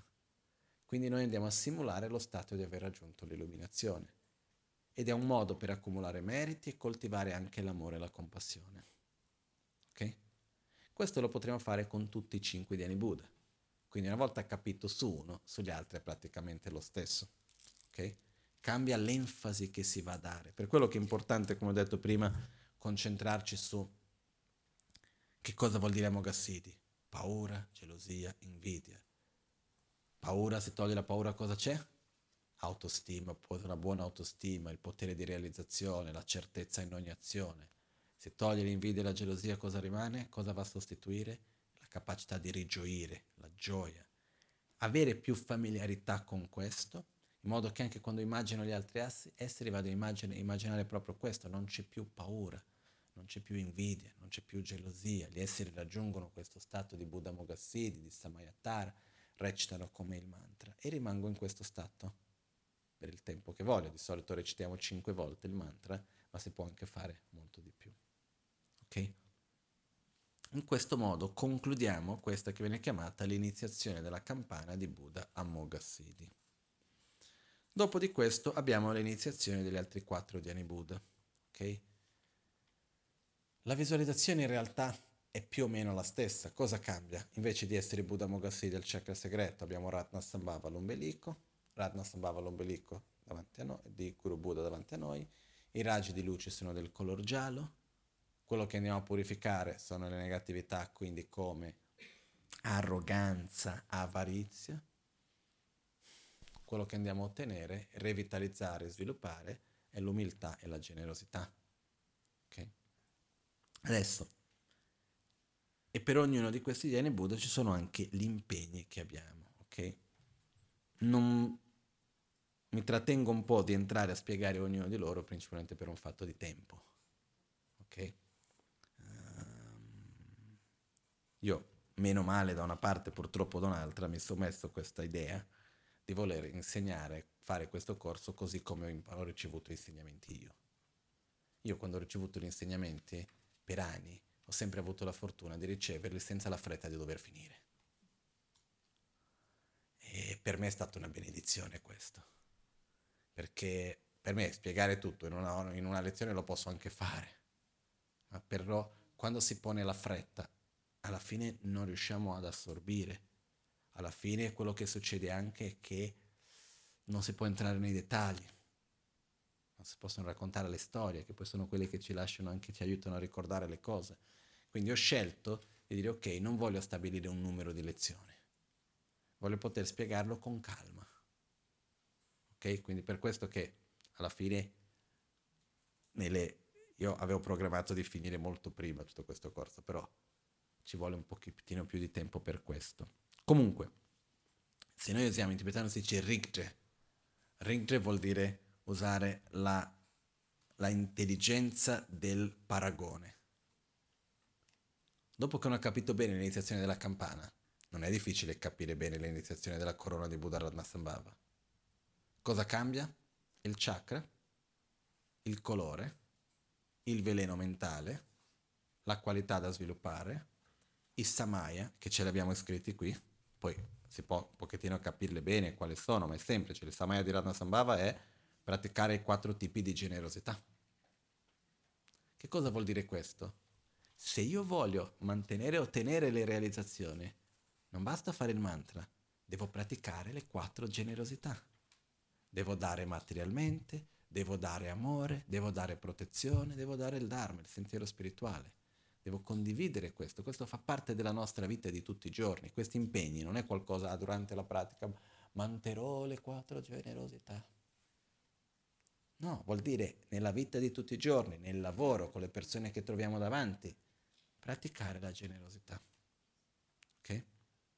Quindi adesso se noi andando verso le altre parti della pratica, in realtà è molto semplice. Poi comunque spiegherò ognuno di questi successivamente, però è il momento che, avendo visto il primo in più dettagli, andare verso le altre non è per niente molto difficile. Approfitto solo per spiegare la cosa che magari è un po' più delicata. Akshobhya e Samaya, quindi Samaya di Radnasambhava sono semplici che sono praticare le quattro generosità. I Samaya di Akshobhya sono un pochettino più difficili, che vuol dire mantenere i Vajra, la campana, il Mudra e il Samaya del Guru. Cosa vuol dire questo? Molto semplicemente. Il Vajra, la campana, il Mudra, l'unione di Dorja e Campana, il Samaya col Guru e l'impegno col Guru. Però in realtà questo non è il Vajra. Questo rappresenta il Vajra. È il Vajra rappresentativo, simbolico. Il vero Vajra che cos'è? La bodhicitta. L'amore verso gli esseri, la compassione verso gli esseri. Questo è il metodo. Quindi l'oggetto lo rappresenta, questo oggetto rappresenta il metodo, quindi la gioia, la beatitudine, l'amore e compassione verso gli esseri, energia maschile. La campana rappresenta la saggezza, corretta visione della realtà. Il mudra rappresenta l'unione di metodo e saggezza. Quindi mai dimenticarci ogni giorno, riflettere, ricordare, di mantenere sempre con noi, inseparabile da noi, il metodo, amore e compassione, la saggezza e l'unione di beatitudine e vacuità, l'unione di metodo e saggezza nella nostra vita di tutti i giorni. E poi c'è il Samaya di che in realtà è il primo degli impegni, del, dei, dei 19 impegni del Tantra, è mantenere sempre puro il nostro Samaya col Guru. Che cosa vuol dire questo? Oh, prima ho parlato di quando si prende un impegno con qualcuno. Cosa succede? Se, rom- se si rompe quell'impegno, esiste una sorta di una magia che si perde quando noi prendiamo rifugio, esiste un, un, collegamento che va creato, esiste qualcosa che va molto al di là delle nostre normali amicizie. E quello va coltivato con molta cura. Ed è questa la cosa che è più preziosa, che dobbiamo proteggerla, coltivarla, che viene chiamato qua il Samaya col Guru. In tibetano la parola Samaya, che è Tamsik, viene usata anche per dire quando tu hai un buon rapporto con qualcuno. Vuol dire invece di dire hai un buon amicizia, hai un buon rapporto, dice hai un buon impegno con quella persona. No? Mi ricordo una volta, per esempio, Tricia, la reincarnazione del maestro della Maganci, Tricia Rinpoche, quando venne in Italia, parliamo del 99, 90, boh, non mi ricordo quando esattamente, io con gli anni ce n'avevano, ma 2007, che ne so io, non mi ricordo più esattamente, tanti anni fa, comunque. Un giorno mi chiamò, mi regalò un orologio guarda, non è che ho bisogno dell'orologio, non era niente, era uno swatch azzurro, carino. E mi disse, ti faccio questo regalo non per il regalo in se stesso, ma come una cosa che in tibetano si dice tamzigze, è una sostanza di impegno. Ok? Cos'è una sostanza di impegno? È qualcosa di materiale che viene dato per ricordarci dell'amicizia, per ricordare del, del, della connessione. Questo viene chiamato. Abbiamo nella nostra tradizione sostanze di impegno o no? Le fede, quando uno si sposa. Una sostanza di impegno. È qualcosa che porta con sé un'energia, che porta con sé un impegno, ha un peso in, quel, in se stesso in qualche modo. Non per quello che sia fisicamente in se stesso, ma per quello che rappresenta, quello che porta con sé. In tibetano la parola che viene usata per questo quindi è l'impegno. Se due persone vanno bene d'accordo vuol dire che hanno un buon impegno. Quando si vuol dire no, tra di noi va tutto bene, si usa la parola tra di noi l'impegno è pulito. Tra di noi l'impegno è pulito, l'impegno non è sporco. Quando dice tra di noi l'impegno si è sporcato, vuol dire non, non ci sono conflitti, non c'è più trasparenza, non, non, non, c'è più armonia, questa è la parola che viene usata, no? Quindi quando si dice mantenere il corretto impegno col guru, non vuol dire avere la regolina che faccio quello, non faccio quell'altro, è molto più profondo di quello la parola impegno. Vuol dire l'amicizia, vuol dire l'impegno di amare che prendiamo. Quando qualcuno, prendiamo un impegno profondo con quella persona. Quindi quando qua in Akshobhya dice l'impegno di Akshobhya è mantenere il Vajra, e vuol dire mantenere il Vajra, vuol dire ricordarci dell'amore e compassione per gli esseri e della beatitudine la campana, la corretta visione della realtà, che tutti i fenomeni sono interdipendenti, vuoti di esistenza intrinseca, il mudra, l'unione di beatitudine e vacuità, di metodo e saggezza, ossia che non basta solo amore o solo compassione o solo saggezza, devono andare insieme, e mantenere l'impegno col guru, che non è ah, le cose che mi ha detto su, sulle piccole cose, no, è proprio l'amore che noi abbiamo, questa connessione profonda che va coltivata, va protetta. L'impegno di Amitabha abbiamo. Sostenere gli insegnamenti del sutra, delle due classi inferiori e delle due classi superiori del Tantra, che vuol dire mantenere, sostenere gli insegnamenti, non vuol dire scrivere libri, raccontare alle persone, vuol dire praticarli. Io sostengo l'insegnamento quando li metto in pratica. E questo impegno ci fa vedere che non è che dobbiamo praticare sia il sutra che il tantra, ossia sia la parte della filosofia che la parte della meditazione del tantra, tutte le due cose vanno tenute insieme. Quindi ho l'impegno di metterlo in pratica, ho l'impegno di sostenere il sentiero spirituale, gli insegnamenti di Buddha tramite la mia propria pratica. Adesso in un modo breve. Eh? Questi sono gli impegni di Buddha Amitabha. Gli impegni di Buddha Vairocana sono prendere rifugio nel Buddha, prendere rifugio nel Dharma, prendere rifugio nel Sangha evitare le azioni negative, compiere azioni positive, beneficiare gli altri. Se noi guardiamo bene, gli impegni di cinque Dhyani Buddha non sono così impossibili, ma molto importanti. Quindi questi impegni li leggo solo una volta così, poi concludiamo con questo. Quali sono gli impegni? Partiamo da Buddha Mogassidi. Fare le offerte esterne, interne e segrete, mantenere l'impegno degli altri quattro Dhyani Buddha, ok? Quindi praticamente fare le offerte, principalmente, e avere l'intenzione di voler mantenere l'impegno degli altri. Poi abbiamo Ratnasambhava, fa- essere generosi materialmente con il Dharma, con la protezione e con l'amore. Akshobhya, mantenere sempre bodhicitta, corretta visione della realtà, unione di metodo e saggezza, bodhicitta, corretta visione della realtà, quindi amore, compassione, saggezza, unione dei metodi e saggezza e mantenere puro il vincolo che abbiamo con il nostro guru, con la nostra guida spirituale. Amitabha, mettere in pratica gli insegnamenti, sostenere gli insegnamenti, il sentiero spirituale che Buddha ci ha trasmesso, sia del sutra che del tantra, e Vairocana a prendere rifugio in Buddha Dharma Sangha e prendere e avere l'impegno costantemente di seguire quello che riteniamo che è giusto, quindi compiere azioni virtuose, abbandonare quello che sappiamo che fa male, quindi le azioni negative, e essere di beneficio per gli altri. Questi sono gli impegni della pratica del Tantra. Se, dice, se uno dice io voglio seriamente nella mia vita seguire la pratica dell'autoguarigione, la voglio veramente realizzare, perché io riesco a realizzarla, cosa ho bisogno? Mantenere questi impegni. Quindi questi sono gli impegni che, sono, che non sono così complessi o difficili da capire. Ci vuole un pochettino, non è che sia così ovvio neanche, però alcune cose capiamo un po' più velocemente, più lentamente. Per questo, per esempio, che si tiene sempre di mantenere a casa, avere un dorje e una campana. Ma perché? Per ricordarci dell'impegno. Bodhicitta, amore, compassione, saggezza. Ok? Poi ci sono altri impegni del Tantra che non vengono citati qui, per esempio avere rispetto alle donne. Ricordare che la natura femminile è la natura della saggezza e rispettare le donne. Questo è uno degli impegni che viene dato all'interno del Tantra anche.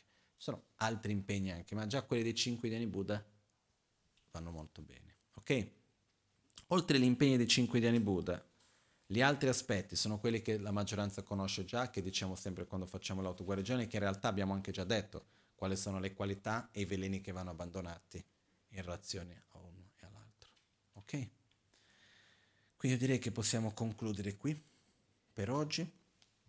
Io invito voi a provare l'autoguarigione con questi passaggi che stiamo spiegando, di cercare di farla con più calma su un punto piuttosto che l'altro e non dimenticare, non dimenticare anche le cose precedenti, come per esempio la meditazione sui nove cicli, eccetera. Importante anche man mano mantenere quello che si è già imparato e aggiungere le cose nuove, no? Però l'autoguarigione veramente è, un, è, una, è estremamente ricca, c'è una quantità di cose dentro è possibile farla in un modo così profondo, ma anche in un modo semplificato. Io posso anche fare questa parte nella quale vado sui 5 idee Buddha e semplicemente mi concentro, togliere gelosia e invidia, togliere l'arroganza, togliere la rabbia, togliere l'attaccamento illimitato, togliere l'ignoranza. Posso anche concentrarmi su questo. Poi dipende ognuno quale livello. Posso anche concentrarmi solo sui colori, non entrare su altre visualizzazioni. Sono tanti livelli in cui la pratica può essere fatta. Non è che o fai tutto o fai nulla. Okay? Ci sono tanti modi in cui noi li possiamo fare. In realtà più andiamo avanti, più andiamo a semplificare. Prima si, com- si va a complicare per poi semplificare. Che questo noi esseri umani siamo così, eh? Abbiamo bisogno di complicare per capire, andare più a fondo, poi alla fine si va a semplificare tutto, senza perdere l'essenza di tutto quello che abbiamo visto prima. Ok? Facciamo le dediche finali. Jetsun lame kotse rabten chi namkar tinle chochur gepa dang losan tempe dreme sasumgi drove munse tatu ne gyur chi Nimo dele tsendele nime kuyan delek shing Nyinsen takto delek pe koncho sumge jingi. Koncho sumge ngodro tsol koncho sumge trashisho All'alba o al tramonto, di notte o durante il giorno, possano i tre gioielli concederci le loro benedizioni, possano aiutarci ad ottenere tutte le realizzazioni e cospargere il sentiero della nostra vita con molti segni di buon auspicio. Grazie a tutti.